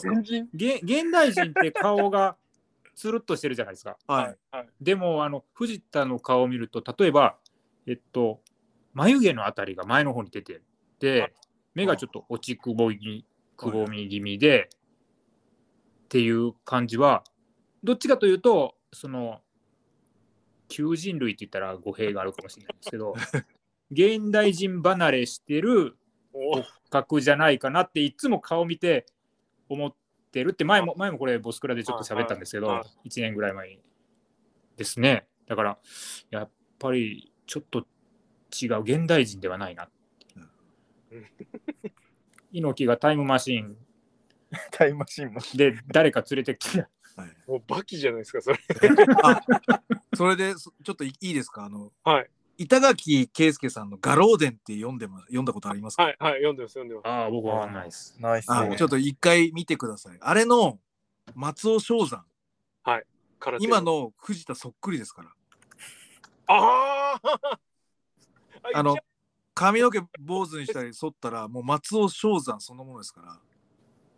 であの夢枕漠さんが、まあ、いわゆる小説というので、まあ、1980年代ぐらいからやってる、まあ、小説なんですけど僕今ね、すごく松尾正山だなと思ってて、で、その一節を、紹介する一節をちょっと読みますから聞いてくださいね。はい。松尾正山、太い男であった。頭が太い、首が太い、肩も太い、腕も太い、腹も太い、足も指も鼻も唇も眉も放たれる眼光も太い、呼吸までも太い。松尾正山、太い名前である。もう藤田和之に変えたらそのまんまですよ。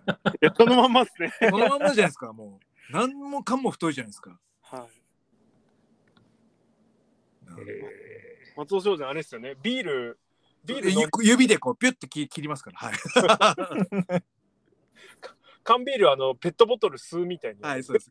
全部飲み切ってぺったんこにしちゃうし、はい、そうです。そうです。葉巻葉巻一吸いで全部あの燃やし全部そう、こう、灰にしちゃうんですよね。はい。スーって吸ったらあの火がジュジュジュジュジュジュって、はい根元まで来ちゃうみたいな。ぜひ、板垣版のですね、はい、ガローデンの松尾正山。なので見てほしいです見ね。あてほしい。あー6巻7巻あたりですよね。確かそこら辺のね、あの、ー道場破りのエピソードとかです。藤原組長みたいなキャラをね、ボコボコにするシーンがある。あありますね。あれも結構いいですよ。はい。でも、あの顔完全猪木なんですよね。あのか顔というか髪型が。ああ、はあ、はあ、はあ。あのおおそらくはまあ大山大マスタ山マスタッツですよね。モチーフ。なんだけど、髪はもうオールバックで完全に猪木で。はいはいはいはい。確かに顔は藤田っすね。藤田ですよね。あの、顎とか、あの、太さといい。これつるっぱげしたら藤田ですよ藤田ですよね。はうん。いやーすごいな。太い。い。とにかく太い、呼吸までも太いと。どういうこと。すごいっすよね、その言葉の威力でこう黙らせる。いや、でも説得力、もう妙な、もう納得しちゃうじゃないですか。まあ、そうかも。すげえ。目の付けどころはさすがっす。はい。まあ、じゃあ、皆さんもうね、だいぶありありのありなんですけど、ここで一個ね、ちょっと割れるところをちょっと放り込んでおきたいんですが、まあ、格闘家藤田ですよ。まあ、もうすでに藤さんも触れられたし、ちょっとあれですけど、まあ、俺的には、まあ、確かにその、プロレスの試合をしたときに、その藤田のよろしくない、こう、こ行動というか、まあ、プロレスもっとちゃんとやりなよって思う部分は、まあ、大いにありました。が、が、が、格闘家藤田和幸がこう、なんだろうな、すっきりさせてくれたというか、うん。部分っていうのは、どいいいかがですか？と言ったら、そのいやまあまあ、新日でヤングライオンで、まあ、特になんもなく、で、ただすごい強いぞ、強いぞって言われてて、なぜか小川が来た時とかに、あの新日側じゃなくて、小川側のセコンドについてたじゃないですか、ヤングライオンなのに。ヤンそうグライオンでね。で、まあ、ね、その、それこそ当時の神プロとかで、藤田は強いみたいな話が、ドロッと出てて、で、幻想は高まってて、でも、まあ、新日は、鳴かず飛ばずじゃないですけど、まだまだ普通のね、ヤングライオンとしてやってたんで、特に頭角も出てませんで。で、その人が、まあ結局あ、これはね、最近分かったことですけど、リングス行こうとしてて、猪木がストップかけて、みたいな。へええっと、前田明の YouTube 見ました？見てないですか？藤田インタビュー。見てないですね。いや、見てないですね。あの、まあ、藤田がリングス行く寸前だったっていう話はええお前ですよね。プそれはライドヤングライオン時代ですか？そうですね。えええプライド行く直前に、前田が、もう新日がそんな、それしか、あれ、その程度しか行かない、使わないんだったら、リングスがもらうんでって言って、話がついたんですね。おー。藤波んとこにあのみんなに挨拶してきなさいって言って藤波んとこ挨拶行ったら藤波はああそうみたいな感じだったらしいんですけど、ええで頑張ってねみたいな感じだったらしいんですけどその猪木がストップをかけたらしいんですよ。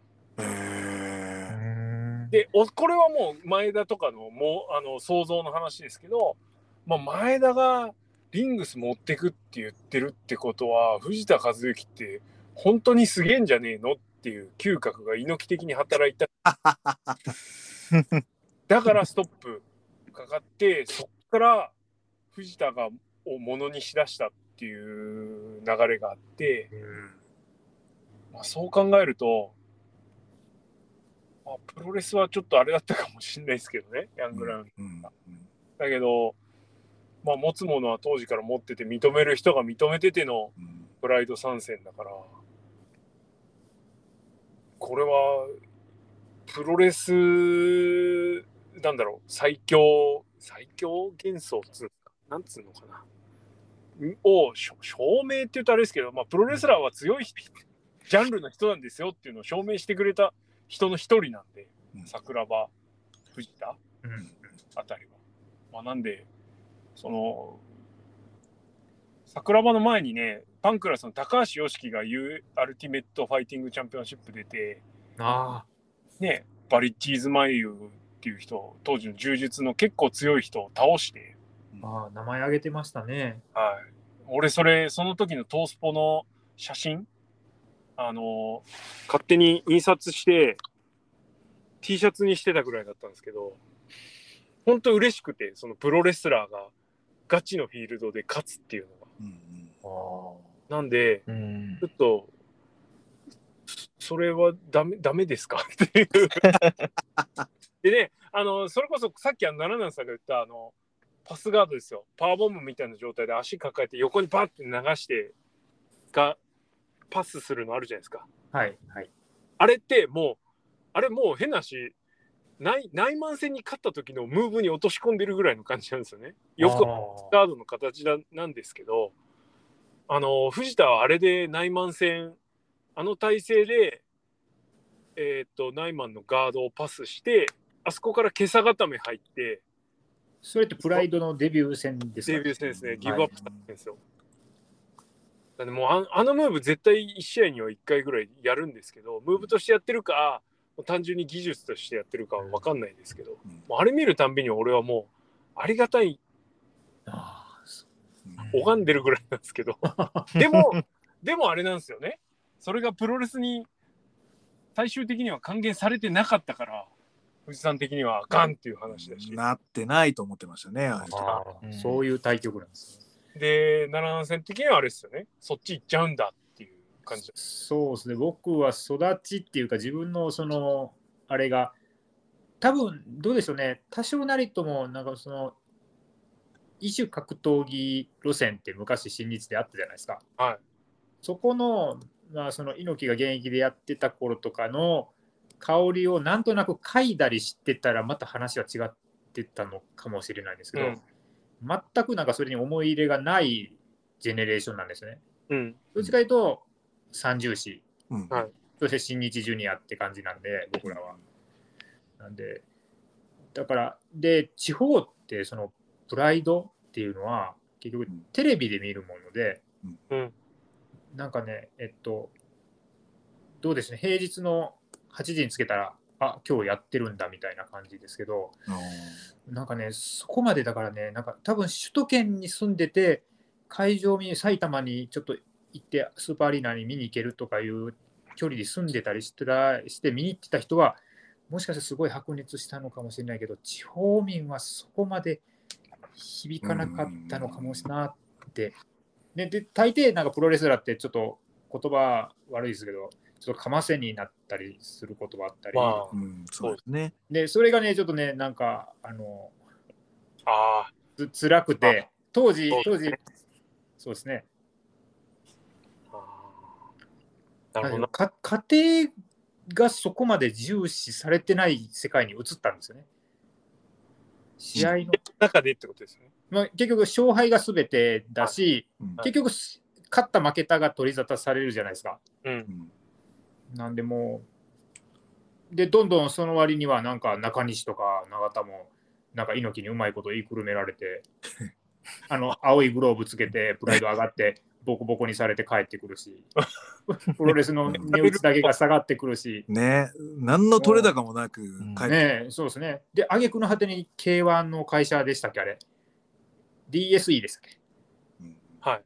が、なんか、あのさっき藤井さんが言ってたレッスルワンとか言って、なんか、うん。あこっちにすり寄ってくんのかよ。うんって思って、うんあのレッスルワンも正直になめんなよ、プロレスなめんなよって、こっち来んなよって思ってたぐらい、なんか冷めた目で見てました。うん。ね、だからそういうのなんで、でそこそういう側から見ると、時その総合に出てってっていう権芸が藤田であり桜庭だったんですよね。うんはいはいはいはい。で特に藤田は桜庭って時々あのプロレスムーブ出してたじゃないですか。あのモンゴリアンチョップとか。とかね、えっと、ジャンピングフットスタンプとか出してて、はいはい。桜はなんかあのそういうプロレスのいや言葉はまた難しいですけどポップサイドを含みながらの試合をやってくれてて、うんまあまあ見るには見るよって感じだったんですけど藤田はなんかもうもはやプロレスに戻ってこねえなこいつはってなんか小川とか安田と一緒で戻ってこないなって、まあ、見限ってたんですね。うんうんうんうんですね。だから、だから、初めのそのその総合の藤田っていうのは、あっちの人間だって言って、勝手に僕は鎖国してました。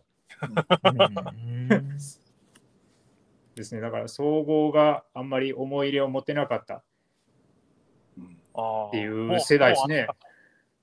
それこそだからその永田中西じゃないけどどっちかっていうと食い物にされちゃってるからそうですね。面白くないしそっちでやってる人はもうそっちの人なんでしょってことですよね。いや、もうだから時代だんだん辛かったですよ。週刊ゴングなくなって、なんかゴン格だけになっちゃったりとかしてね。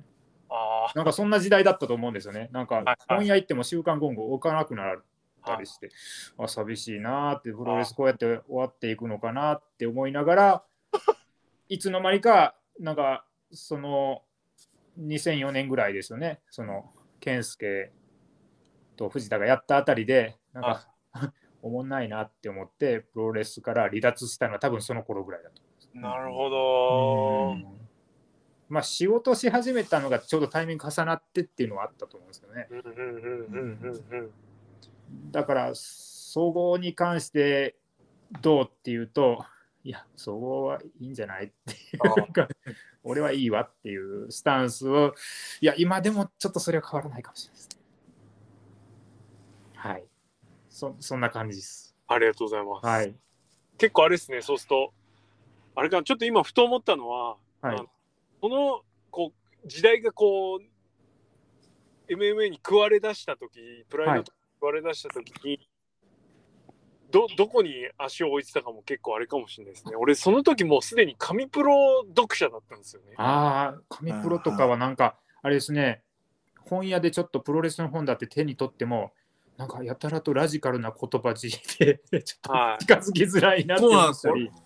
俺90年代後半もう高校3年生の時には紙プロちっちゃいちっちゃい紙プロだったんですけど、まあ、そもそもそこに載ってる橋本真也の人生相談が面白すぎてでちょっと読んでると結構ぶっちゃけた話をしてるんでえプロレスってそうなの？プロレスってそうなの？とか思いながら見ああ。いやー僕はちょっとねだから浅かったゴング止まりなんでちょあっと。そうです。よ。いや、そうそう。僕ちょっと聞いて聞いていいですか？あの、はい。チュープロとゴングがあって、ゴンゴングを選んだ感じですか？いやあのそれははい。シュープロとゴングではいちょうどあれなんですよ、シュープロが取材拒否をされてたんですね。新日ほうほう。ほうほうほうほうほうで、えっと、シュープロもなんかドームの記事に載ってるって見たら、なんか、あのターザン山本が自費で買って見に行ったやつが、後ろに2ページぐらいしか載ってなくて、って言って、あシュープロ新日読めねえんだってう。はい思っはいはい。て、で、やっぱり当時、やっぱり新日がすごい好きだったんで、はいはいはい。もうなんせあの、だからか。そう人生無駄、はいそうですねね、あれでドプッとはまったんで、あのあの時はちょうどちょうどあの試合が報じれないっつって「週刊プロレスは」はいはいはいはい。なじゃあるほど。どうすんだっつって全部文字でしたからねはあはあはあはあ。なるほど。観戦記みたいなだからか。そうででまあまあそうですねで高校の行きしにローソン寄ってはいはい。会えるのはどっちかってはいはい。じゃあ俺は。まあ新新日乗ってるからゴングだ。そうですね。なんかファイファイトもなんか新聞みたいに置いてたんですけど、はいはいはいはい。あのいやゴングだよね、写真も綺麗だしね。なるほどね。っていう。僕あの学生プロレスやってる時は一応両方買ってたんですけどあ一応プロレス上手くなるんだったらゴング買った方がいいよと言われてました。なあ、ん。なんでかっていうと、その、えーまあ、一応、シュープロは、あの、切り口は素晴らしい。で、感性は高まるかもしれないんですけど、はい。試合経過をちゃんと入れてないんですよ。そうですね。ゴングのタイトルマッチの時はすごい細かい字で、そ何分頃に何々、何分頃に何々っていうのがあるので、だから地方民はゴングすごいそうですね。俯瞰俯瞰してこう追っかけていけるので、た。もうあの時何があったみたいなのをそうですね、もう休み時間とかむさぼるように飲んでましたよ、そうですよね。なので、そうプロレス上手くなるんだったらゴング見た方がいいよとは言われてました。飲み会で。うよく。あとどうでもいい話ですけど、表紙の紙質がゴングの方が良かったです。なるほど。あ、ちょっと硬かった。はい、そうなんですよ。シュープロなんかあのちょっと熱で曲がっちゃうような表紙で 薄くて。カバンの中入れちゃうとちょっとめくれちゃそうそう、なんか巻いて負けちゃったりするんで。まあ、まあ、そうですね。はい。で、そうです。で、僕も紙プロはちょっとこう、買う時もありますけど、結構そうなんですよね。とっつきづらい感じがああしますね。紙プロは。なんか。なんでなんでしょう？なんでですか？ね。それはプロレスやる人、やる側の人が読むものじゃないからなんですかね。いやー、なんでしょうかね。実際、あの、そのプロレス業界の人たちのインタビューとかも多いじゃないですか、紙プロ。はいはい。多分あれが僕はあんまり多分よろしくないのかもしれないですね。ああ。なるほど。なんか俺、ジェラルド・ゴルドーが超好きで昔から。ジェラルド・ゴルドーのことについて読めるのが紙プロだけだったの。あリリングスですよね。まあど、どう捉えるかですよね。あの人はいあらゆる局面でプロレス界に関わってるじゃないですか。UWF かなり。うんえで、、ゼロワンとかに出ましたっけ？んゼロワンとか出てましたっけ？ゼロワンも出てました。いましたよね。そうですね。あのーゼロワンの進撃で、あのー大谷ボコったり、はいはいはい。すごかったですね。はい。あの人、本当人殺しですよ。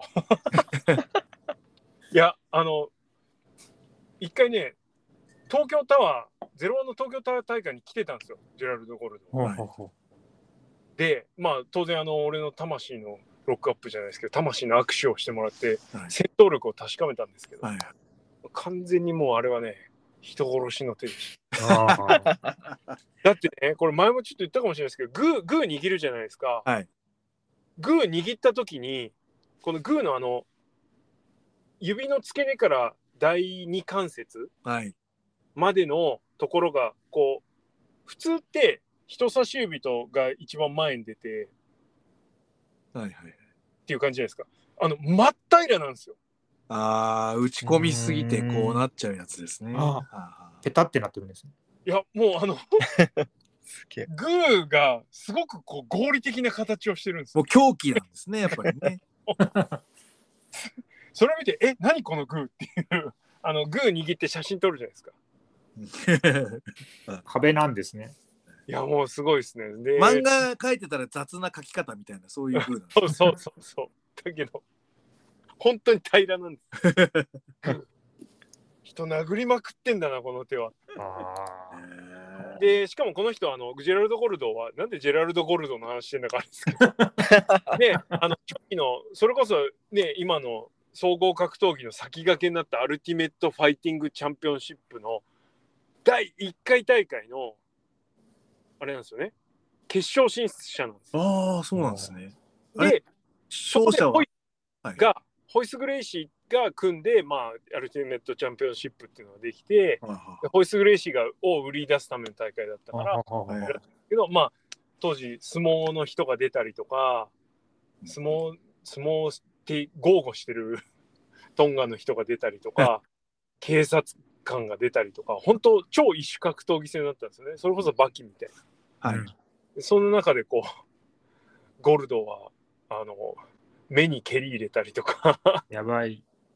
本当喧嘩慣れしすぎてる、うんうんうんもうので勝ち上がっていくんですけど最後まあホイスが勝っちゃうんですけど、まあ、そんなゴルドはいつもあれですね藤田小川ゴルド藤田村上うんあこの4人は揃って行動してましたよね。あ。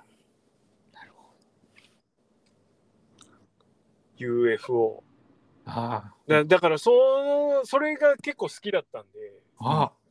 UFO 好きでしたか？はい。ああ、そうなんですね。だ俺小川も好きだったんですよ。おうん。お。そうなんだ。俺大嫌いで す。本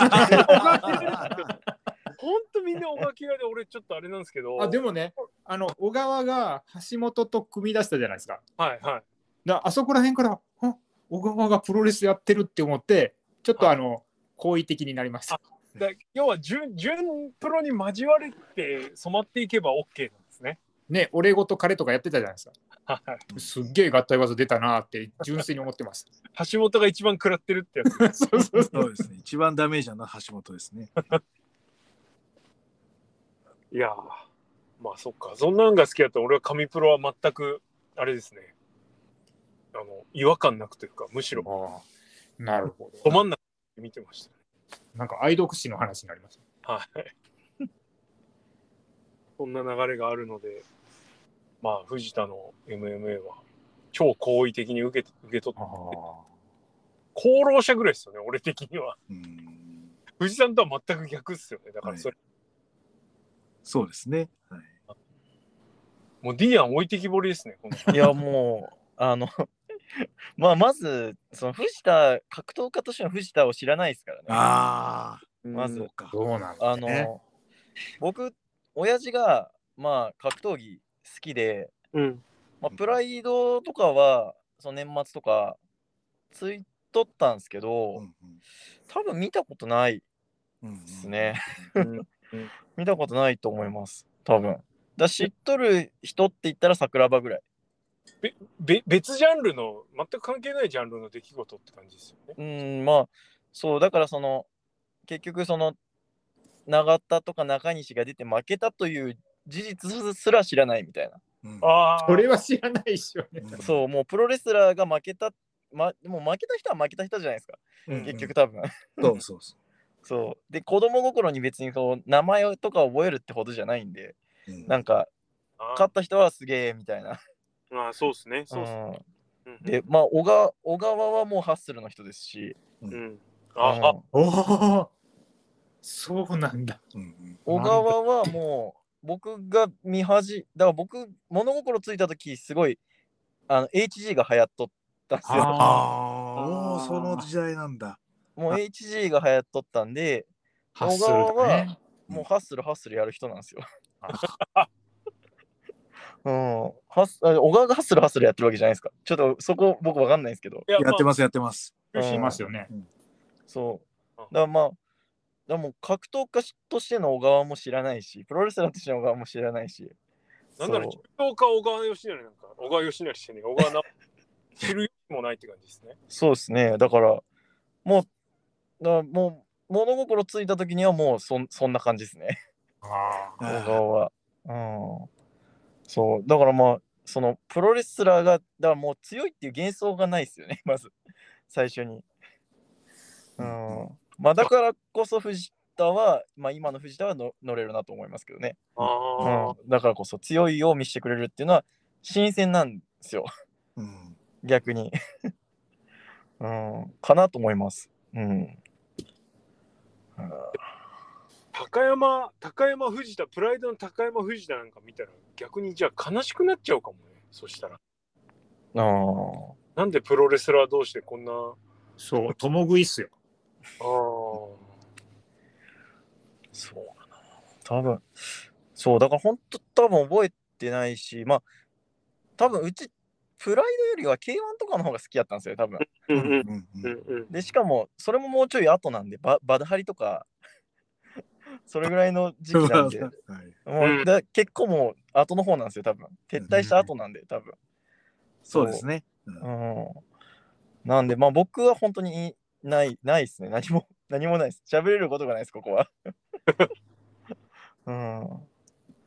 そっか。プロレスが強強く強いとか強くないとかっていう尺度じゃもうないっていうことですよね。まあだってじゅさっき言ったみたいに最初に触れるのがハッスルですからね。だからプロレスはプロレスでしょっていう。あまあもうもうそうそういうも切りはもうんですよね。できた。うんうん。そう。強いとかは多分思ってないですよね。あうあ。ん。強くあれとも思ってなかったと思います。うん強くあれ。強くあれとは奈良南さん、藤井さんは思ってました？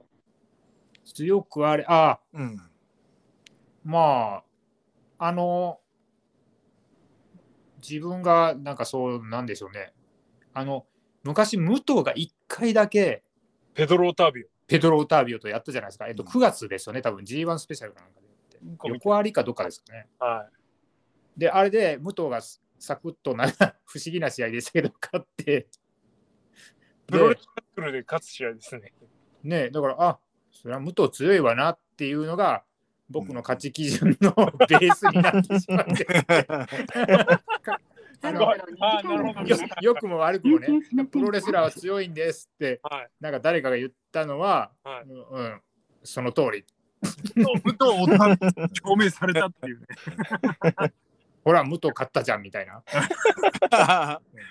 しかも、まあ、まあね、あの、ね、あの、ゴングもやっぱり見るとこって一番読むのは新日で、うん。その次全日で、はいで、その次道プロだったんですよ。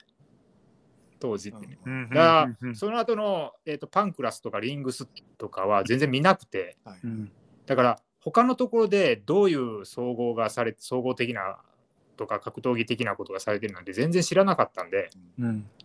もう結局基本的にもう自分の価値基準がそこっていう悲しいことになって、いや全然、全然いいと思いますけど、本当。うんはい。はい。なるほどね。ペトロ・オタービオスッと出るっていうことは、クニさんすごいですね。でも、もう、むちゃくちゃ、あで はい。まあいいや。誰だって感じでしたけどね。ペドロ・オタービオ、はい。ペドロ・オタービオを新日のリングに引っ張り出してあんなことさせるなよって当時は思ってましたけど。あペトロ・オタービオはそんな人だったんですか、まあまあ強いっすよ、当時。ああ、そうなんですへね。え当時はまあ名のあるあ柔術家でしたね。なるほど。はい。はい。はい。いや、いろいろね、ほんとね。引き出しが開けられる。そんな、はい。その頃が一番引き出し持ってるかもしれないですけど。だすごい。から、あれですよね。だから、それはそれなんですよね、富士山も。私は、あの、なんだろうな。ある時期までは、はいうーん、競技が違うとはいいう認識でした。あーはい。やっぱりキャリアを重ねて、わ僕はやってる側から言う視点はい。い。はい。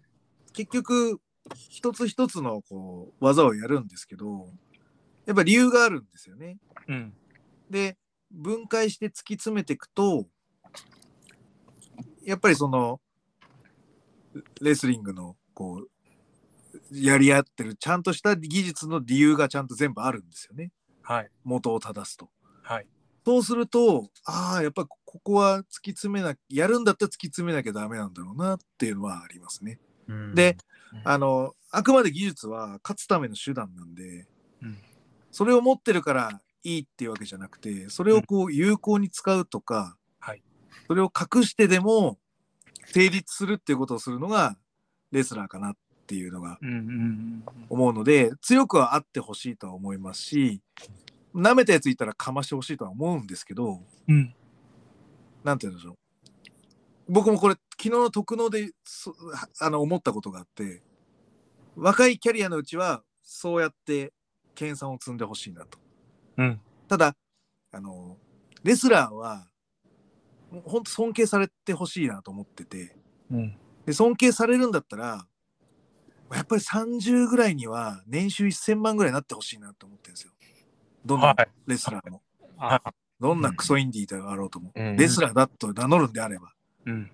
普通のサラリーマンよりはお金稼いでるよみたいな。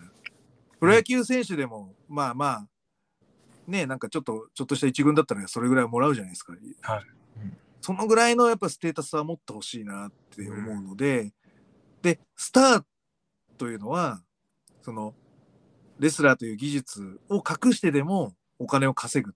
そっちの方が優先であってほしいと思うので、うん。30代から40代ぐらいまでは、そんな技術とか一切ない感じのバコンバコンやってるようなプロレスは僕はいいと思います。ああ。でキャリア終盤になった時にもう一回じゃあ下に何を残すとかじゃあ自分で遺言を何残すって時にやっぱレスリングだよなって言ってレスリングを突き詰めてほしいなと思うのでやっぱり強さとか技術とか基礎っていうのはやっぱキャリアあればあるほど突き詰めてほしいなと思いますね。はい、ただそれをきっちりちゃんとした形で還元せんとダメよって話ですよね。なので鈴木みのるとか見てるともどかしくてしょうがないですね。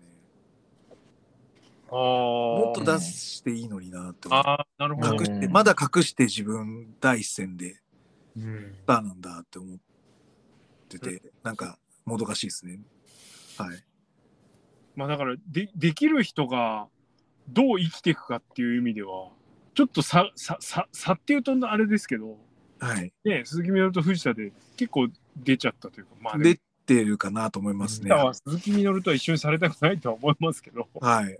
僕はだからす今の鈴木みのるを見てるよりか今の藤田和之を見てる方がよっぽどプロレスラーを感じれますね。うーんなるほどね。そういうことですね。いやー、誰の話聞いても納得しかないんですけど。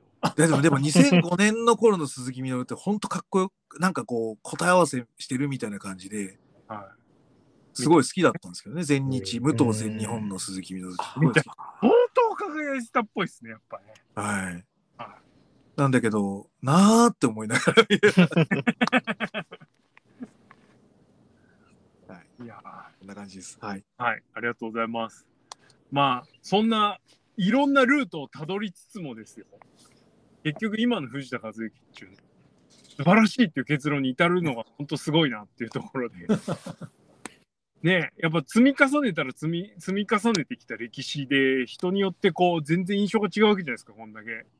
違いますね。ねえうん面白いですよね。それが今こう一つのところにもう一回収束してていろんなこうところから来た人がみんな気持ちよくなってるっていうのは本当すげえなと思いますよね。素晴らしいですね。いや綺麗にまとめたな俺今。あ じゃあということでじゃあ最後のチャプターに行きたいと思います。もうだいぶ来てるんでね。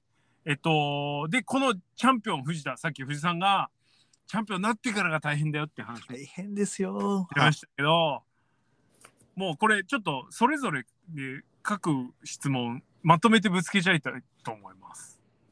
大体この藤田は、えー在期間在位期間ですね、うんどのぐらいチャンピオンでいいるのかな？もしくはどこのぐらいチャンピオンでいてほしい？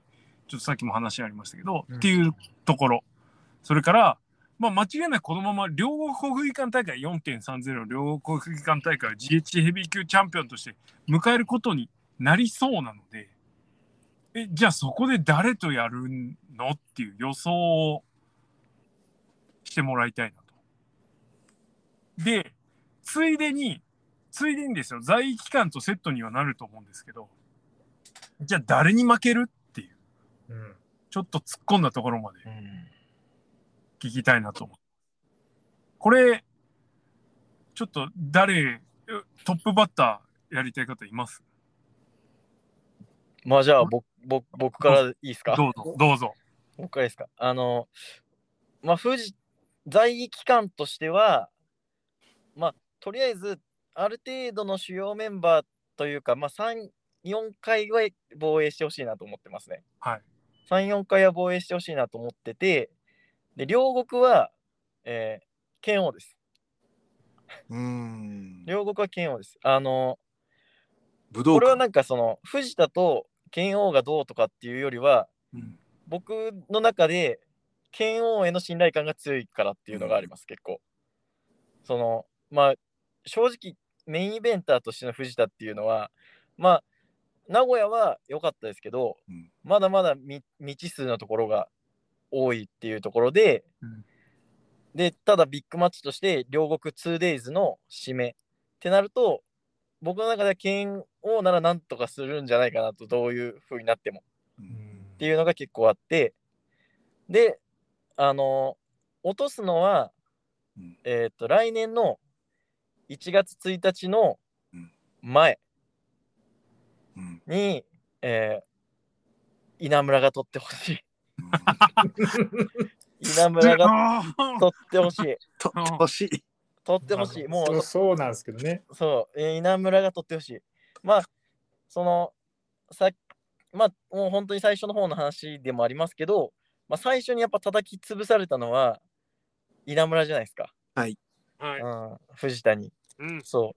それがだんだん最近は藤田も稲村を認めつつある発言をしておるというところで、もう次世代、もうこの化け物みたいな藤田を倒して、もう、まあ、稲村が新しい野獣になってほしいなという、もう、それだけですね。で、まあ、い来年の1.1は、まあ、稲村と、まあ、清宮なりこう、新世代っぽい感じにしてほしいんですよね。来年の1.1は。うん。なんで、うん僕はそんな感じが、まあ、あと4、5回はちょっと藤田で商売してほしいなと思ってます。2022年は藤田で回すってことですね。そうです。はい。ああ。はい。へえなるほど。素晴らしい。はい。ありがとうございます。じゃあ次僕言っていいですか？あはい、どうぞ。はい。えっと、タラナンが考える、えっと、まず在位期間。はい。えっと、ノアの最近の王座の交代ペース、うん実は固定なんですよね。おお4ヶ月。奈良南式が出た。4ヶ月っすよ。マジっすちゃんと調べとるすげえ。武藤が2月にとって4月に落としま、あ、6月に落としました。で、ま、丸藤が6月にとって10月に落としました。ね中島が10月にとって2月に落としました。わだから藤田は多分6月か7月ぐらいまでは持ってくれます。武道館ってそこら辺？武道館。だからそこら辺ですよね。武道館までは藤田。うわおーすげえ、なんか数字で出ると 信憑性がすごいですね。ででデータプロレスしー。ました。おーすげえね。はいす。げえ。本当。だから、えっと、もう僕の中では、えっと、弾丸戦士はスラディやってきたところ、今朝固めかなんかで捕まえちゃって、タップアウト勝ちするんだろうなって思ってて、はい なんかね、ゴー君の試合でもなんかそういうのやってましたよね、今朝固め。ありましたね。あります。ね肩固め得意ですからね。ねえねえ。で、両国じゃあ誰とやるのっていうのは、えっと、実はちょっとね、あの藤田があのこうやってやると、いつか、あまあ、去年、去年のその藤田、杉浦あたりから、あ武藤が入団した時ぐらいからかな、えっと、いつか藤田、武藤がノアのリングでやるんだろうなって思ってて、えーっていうのは、これはかつて2002年ぐらいに流れたんですよね。藤田の怪我が、総合の怪我かなんかで。流れた IWGP があって、はい。確か、確かそうやったと思うんですよね。自分の記憶が間違ってなかったら。うんうんあ、でもそれで長田戦じゃないですか、長田戦。あそれはね、長田戦はね、年末ですよね。年末ですね。はい。で、そそこら辺で確かね、えっとね、えっと、武藤とのそういう機運とかもなくなったんですよね。戦うっていう。うんなんで、やるんじゃないかなと思うけど、今ちょっと無理なんで。うんってなると、集客やっぱり狙わなきゃいけないっていうと、清宮か、えっと、去年のリベンジをする剣王か。うん。で、郷君はないかなと思うんですね。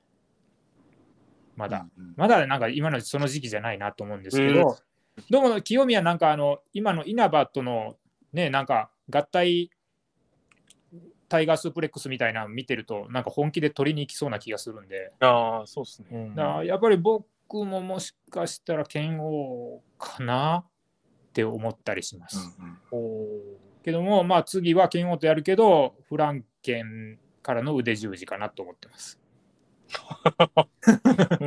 ー。技っすね。武藤が持ってっちゃったやつですね。ああそうですそうです。もともと藤田なんで藤藤田がヤングライオン時代からやってるんで。はで、誰に負けるのかっていうことに関しては、えっと、まあ、あの、持論なんですけど、ノアはそのプロレス遺伝子をの箱舟、遺伝子を箱舟に運んで次の世代につなぐ箱だって思ってて、まあ、あれですね、進撃の巨人の継承みたいなもんですね。はいはい。で、武藤は多分清宮が継承していくんですよね。うん。で、今の流れだと多分ね、船木は剣王が継承しそうなんですよね。おう。うん。で、じゃあ藤田の野獣成分は誰だっていうと、まあ、一応候補が3人いてうん、えっと、勝彦か、稲村かうん、北宮。うんなんですけど、勝彦と北宮は、ちょっとその先代の佐々木健介だったり、正斎藤の香りがすごいするので、うんやっぱりどっかで稲村。好きなみんな稲村。なんだけど、なんだけど、今日今日のなんか田中戦を見てると、まだあって思っちゃって、ちょっとすいません、これ分かんないです。ク 空欄で提出します。あ。はい。はい、そんな感じです。一回稲村ってすげえ濃く書いた後に消した跡が残ってるみたいな。そうですね。あこれ稲村って書いてあったなみたいな。いや、でもね、野獣成分、誰かはね、あの引き継ぐんですよ、間違いなく。うんその器が誰かって話です。いや器うわちょっと。器いいな。いい表現。はい。はあありがとうございます。すごい。ちょっとすごいですよ。どどうしますか藤さん。あじゃあ私 俺最後か。はいどうぞ。あの、はい徳能聞く前と聞く後で2つ言っていいですか？昨日踏まえちゃったからね。昨日昨日というかその前の野獣聞きたくなかった野聞き獣だたくなかった野獣のあっ話です。ちの方ですねはいはいはいはい。僕それまでは、うんまあ、単純にですね、まあ、藤田取ったらよかったねと、さっき言ったように曽谷と稲村だけ防衛してくれればもうあとはもう誰に負けてもいいやみたいな感じで思ってたんですよ。はい。なので、まあ、ラジアントと後楽園で曽谷と稲村防衛してもらって田中を防衛してもらって両国で僕は落とすと、うん。あ。まあ、それでいいかなと思ってたんですよ。でえっ、とまあ両国は、まあ、気持ち中島塩崎もありえるんですけど中島でリベンジ、あ、はいリマッチ？リマッチは両国で取り返すあ。あがいいかなと思ってたんですけど、あのーと徳能を聞いた後ですよ。はい。えーさっき言ったように、チャンピオンって、運営と折り合いがつかないと、長期政権築けないんですよ。うんうんはい。運営が次の挑戦、チャレンジャーの、まあ、いわゆるアイディアとか、うん。まあ、チャンピオンもアイディア出すんだと思うんですけど、運営もこいつでどうよと。ここの箱に、こんだけ入れたいから、藤田とこれ、どうだっていう打診が必ずあるはずなんですね。はい。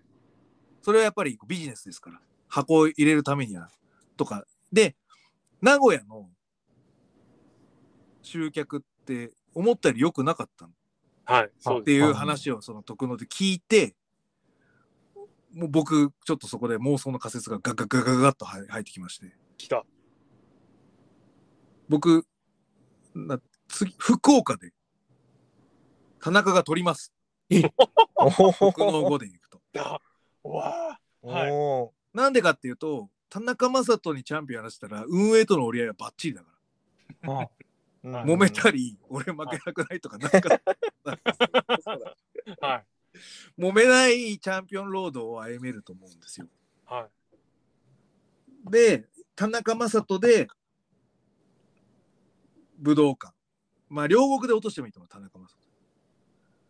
とにかく、福岡で僕は田中将人あるんじゃないかなと。うわあ。お落とすんすか。やっぱりね、運営としてはね、やりやすいチャンピオンのがいいんですよ。使いづらいやつより。で、まあ、などういうことかというと、あの、特納プゴと月額300円で聞いてくださいね。うまい。素晴らしい。素晴らしい。今日の完璧。ゼロワン、はい田中将人、稲村良樹、はいフロントスープレックス出してない。出してないっす。ダイビングショルダー出してない。出してないっす。で、スプラッシュももちろん無双も出してない。うんはいだから、田中将人と稲村良樹は次もあるんですよ、絶対。はい。あそで、コメントで、お前、次もやるやりたいんだったら握手しろよって握手させたんですよ。ああ、そうっすね。あれ、ありますよ、多分。なるほど。え、じゃあ弾丸戦士を継承するのが稲村将人ってこと？対稲村良樹の GHC 戦があるはずです。僕わで、多分それラジアンと。ラジアンズ好きだな。ラジアンと近いんで行きたいんですよ。ワンマッチっすか？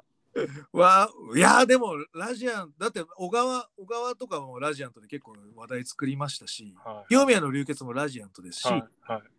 であの早田原田の移動もラジアントですから動かしやすいんですよねラジアントは。起点になる。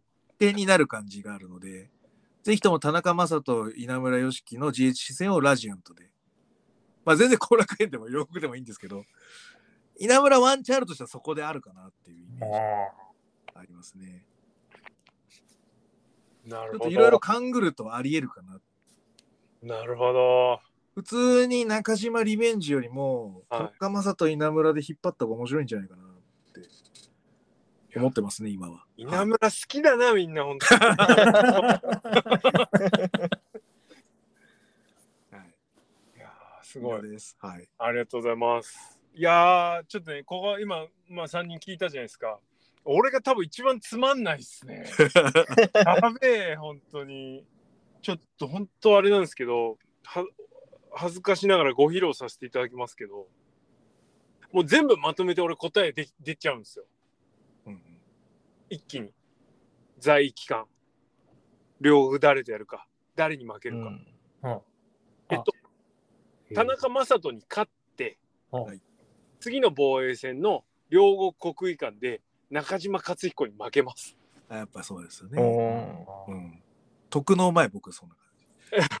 俺はそれかなと思ってます。やっぱり中島克彦ってあと何年も売っていかなきゃいけない存在じゃないですか。ノア的にもそうだし本人のキャリア的にもうんうん。まあちょっと言い方あれですけど藤田和幸絶賛会でこういうこと言うのはあれなんですけどだいぶつまずきなんですよねここで藤田とやって負けるって。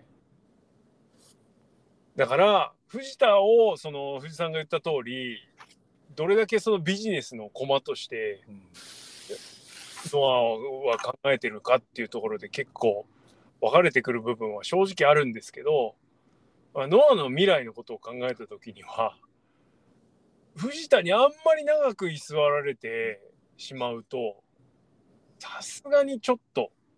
そして藤田に対して対抗しうる存在としてあまりこいつも良かったこいつも良かったってなるよりはうんあそのドラゴンスレイヤーは中島克彦ただ一人みたいなそん風にしといた方がいいのかなとか思っちゃって。なんで、で、まあ今、鼓膜破けたじゃないですか。はい。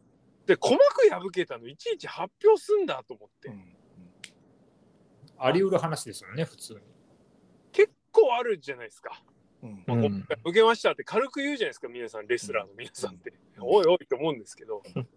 で、まあ、当然、皇居に穴開けるから発表したっていうのはあったと思うんですけど、あれ、絶対お話もありきじゃねないのかなと思ってて。うんまあ、なんで、福岡、福岡終わった後に、あの、中島克彦、ぶった切りキック、炸裂すんのかなとかちょっと思ってて。うんうんそうしたら両国盛り上がるでしょう。で、そこでやるんだったら中島克彦、型にはダメでしょうって思いました。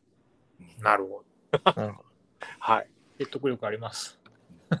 いやーねえ、っていうか、勝ってほしいっすよね。あそこまで中島克彦ってたからには、中島克彦が藤田和幸倒してほしいんですけど、俺は。倒してほしいんですよ。うんなので、リベンジ行ってほしいなっていうのが、うんうん。ねえ。もう、ハイキック10発ぐらい頭ぶち込んで、うん。藤田再び単価送りぐらいの。あうん。えいいかなと思ってて。まあ、バーチカルスパイクでもいいですけどね。うん。できれば、ノッあ、クアウ KO してほしいですよね、なんかね。ト、うん、うあん。ていう思いが、なるほど。はい、まあでも、両国のビジュアルが一番前が中島ですね。そうですね。ね。ああ、ああ、あれか、ポスタポスター、ゴーンのヘビーっていうやつの一番前はかっちゃん。ー。ゴえ、ゴーンのヘビー？ああ、あれかなんかキャッチコピーですね。はい、そうですね。はいゴはいはいはいーンのヘビーって4月30日の方のやつはね一、番前がかっちゃん。ジュニアの方、原田舞ですもんね。そうですね。チャン両、両、ポスター作った時点で両チャンピオンがチャンピオンですかね。だとは思うんですけど。ああ、そうですかね。あの、あのポスターでもあれっすよね。最近のノアにしては一番つまんないポスター作りよったなと思って。お置きに来た感じ。まあ、第一弾ビジュアルまあでも対戦相手が決まると出てくるイメージみたいなのがあるんじゃない？動きますよね。で、ちょっと思うんですけど、藤田ってこれ以上商品価値って上がることありますかね？賞金首か、として。あでもあのプゴトでも言ったようになんかビビールの CM でも入ればああ、上がるんじゃないですか？賞金上がりますね、そうすると。えビールの CM でも、黒ラベルか本気にかどっちかなという感じいやでも、訴えるところがプロレスファンだけかもしれない。うまいって。うまいって言ってビールかけられてうまいみたいな CM でやったら結構話題なんじゃないかな浴びるように飲む。そうですそうです。そうです今、ビールの CM 見なくねえですか、そういう。あ見ないですか？コロナだからダメか。そうなのいやーでもそっかそっか。それがあればあれですね。そういうプロモーションがあるとちょっと長くなりそうですね在位期間がね。何でもいいじゃないですか世間に届けば、まあそうですね、はい。まなので。あそうですね。裾野広げたいはずなんでそうなんですよ。なるほど。あーそう考えるとちょっと俺内向きですね。そんなもんないのか。ないやーでもすいません。なんか俺稲村超好きなのに稲村の名前を出せなくてちょっとなんか。みんな稲村絡んでる連帯してるじゃんやっぱ藤田と稲村はそうなりますか？なんかやってほしいですねやっぱりタイトルマッチで、はい。ねまあ、取れんくても、本当藤さんが言う通り、取れんくてもいいけど、挑戦はしてほしいですよね。はい本当に。うん、どっかで。まあ、ラジアントですね。ジアンうんラジアントも好きだな。なるほど。はい。清、宮あげるんだったらうん。稲村に飛び級させてもいいと思うんですよねああ、清宮のためにもってことはいはい。ああ先に誰か行かせるってことですよね。そうですうん。そうですね。ちょっと序列はき結構綺麗に並びすぎてる感あるんで、ほんとどっか崩さないと。そうなんですよ勝てんですよ ノアは勝てる。ノアは勝て勝てん 我々の合言葉です。ちょっと序列厳しいですからね。厳ね。しいですねファンキーエクスプレスの壁が高いんですよ。高い高いそう。しかもなんでおかきにだけめちゃめちゃエルボ硬いんだっていう おかきかわいそうってかわいそうみたいこの前のラジアンってやばかったよな。やばかったですよねおかきん大丈夫そうなのが面白くないですかでも。でもそうなんですよだからそれに耐えうる体を作ってるってことで彼も飛び級してもいい素材だ いきなりおかきんが変なとこからぶっこ抜いてくる可能性ありますよね。はありますよどっかではいいやー楽しみですね。藤田とおかきんってあんま絡んでんの見ないから、そういう意味ではそこも見たいっすよね。ああはいはい、うん。まあ当然そんなにね、お相手してくれるとは思わないですけど、はい一矢報いるぐらいはね、ちょっと見たいっすね。みたいですねああ、はい。ということで、気がつけば2時間超えとなりました。ますねいやーもう激アツですね、ほんとね。こんだけ、あの、2022年にですよ、藤田和幸でここまで語れるっていうのは本当幸せだなと思うわけ。本当思ってもみなかったですねはい。はい。あの、これからの藤田のチャンピオンロードに期待しつつ、はい。はい。あの、誰の予想が当たるかっていうのをちょっと楽しみに。季節して、プゴトトとエクストラが 今、封を切られたので、誰か当たりますかね、これ。どうすかねいやいや、ー、楽しみですね。そういう意味でもね。はい。ということで、そろそろ、これにてお開きとしたいと思います。はい。今日はは長い時間お付き合いいただきました。いやーはい。ありがとうございました。ありがとうご楽しかざいます。ったです。ありがとうございました。え告知でもしてってください。告知。いきなり告知タイム、告知タイム作りますっていうの忘れてましたね。はい、最後に。どうぞ。ややりづれえ。もうもうもう、えーっと、なんだ、いつも通りやればいいじゃん。難しい。えー、ビタディラジオ、ビタディズム。ラジオ、はい、あのー じゃあ、じゃあやらやらせていただきます。はい告知タイム はい、あのーいつもですね、えー、ラジオビタディズム、ビ噛んじゃったじゃん、もう。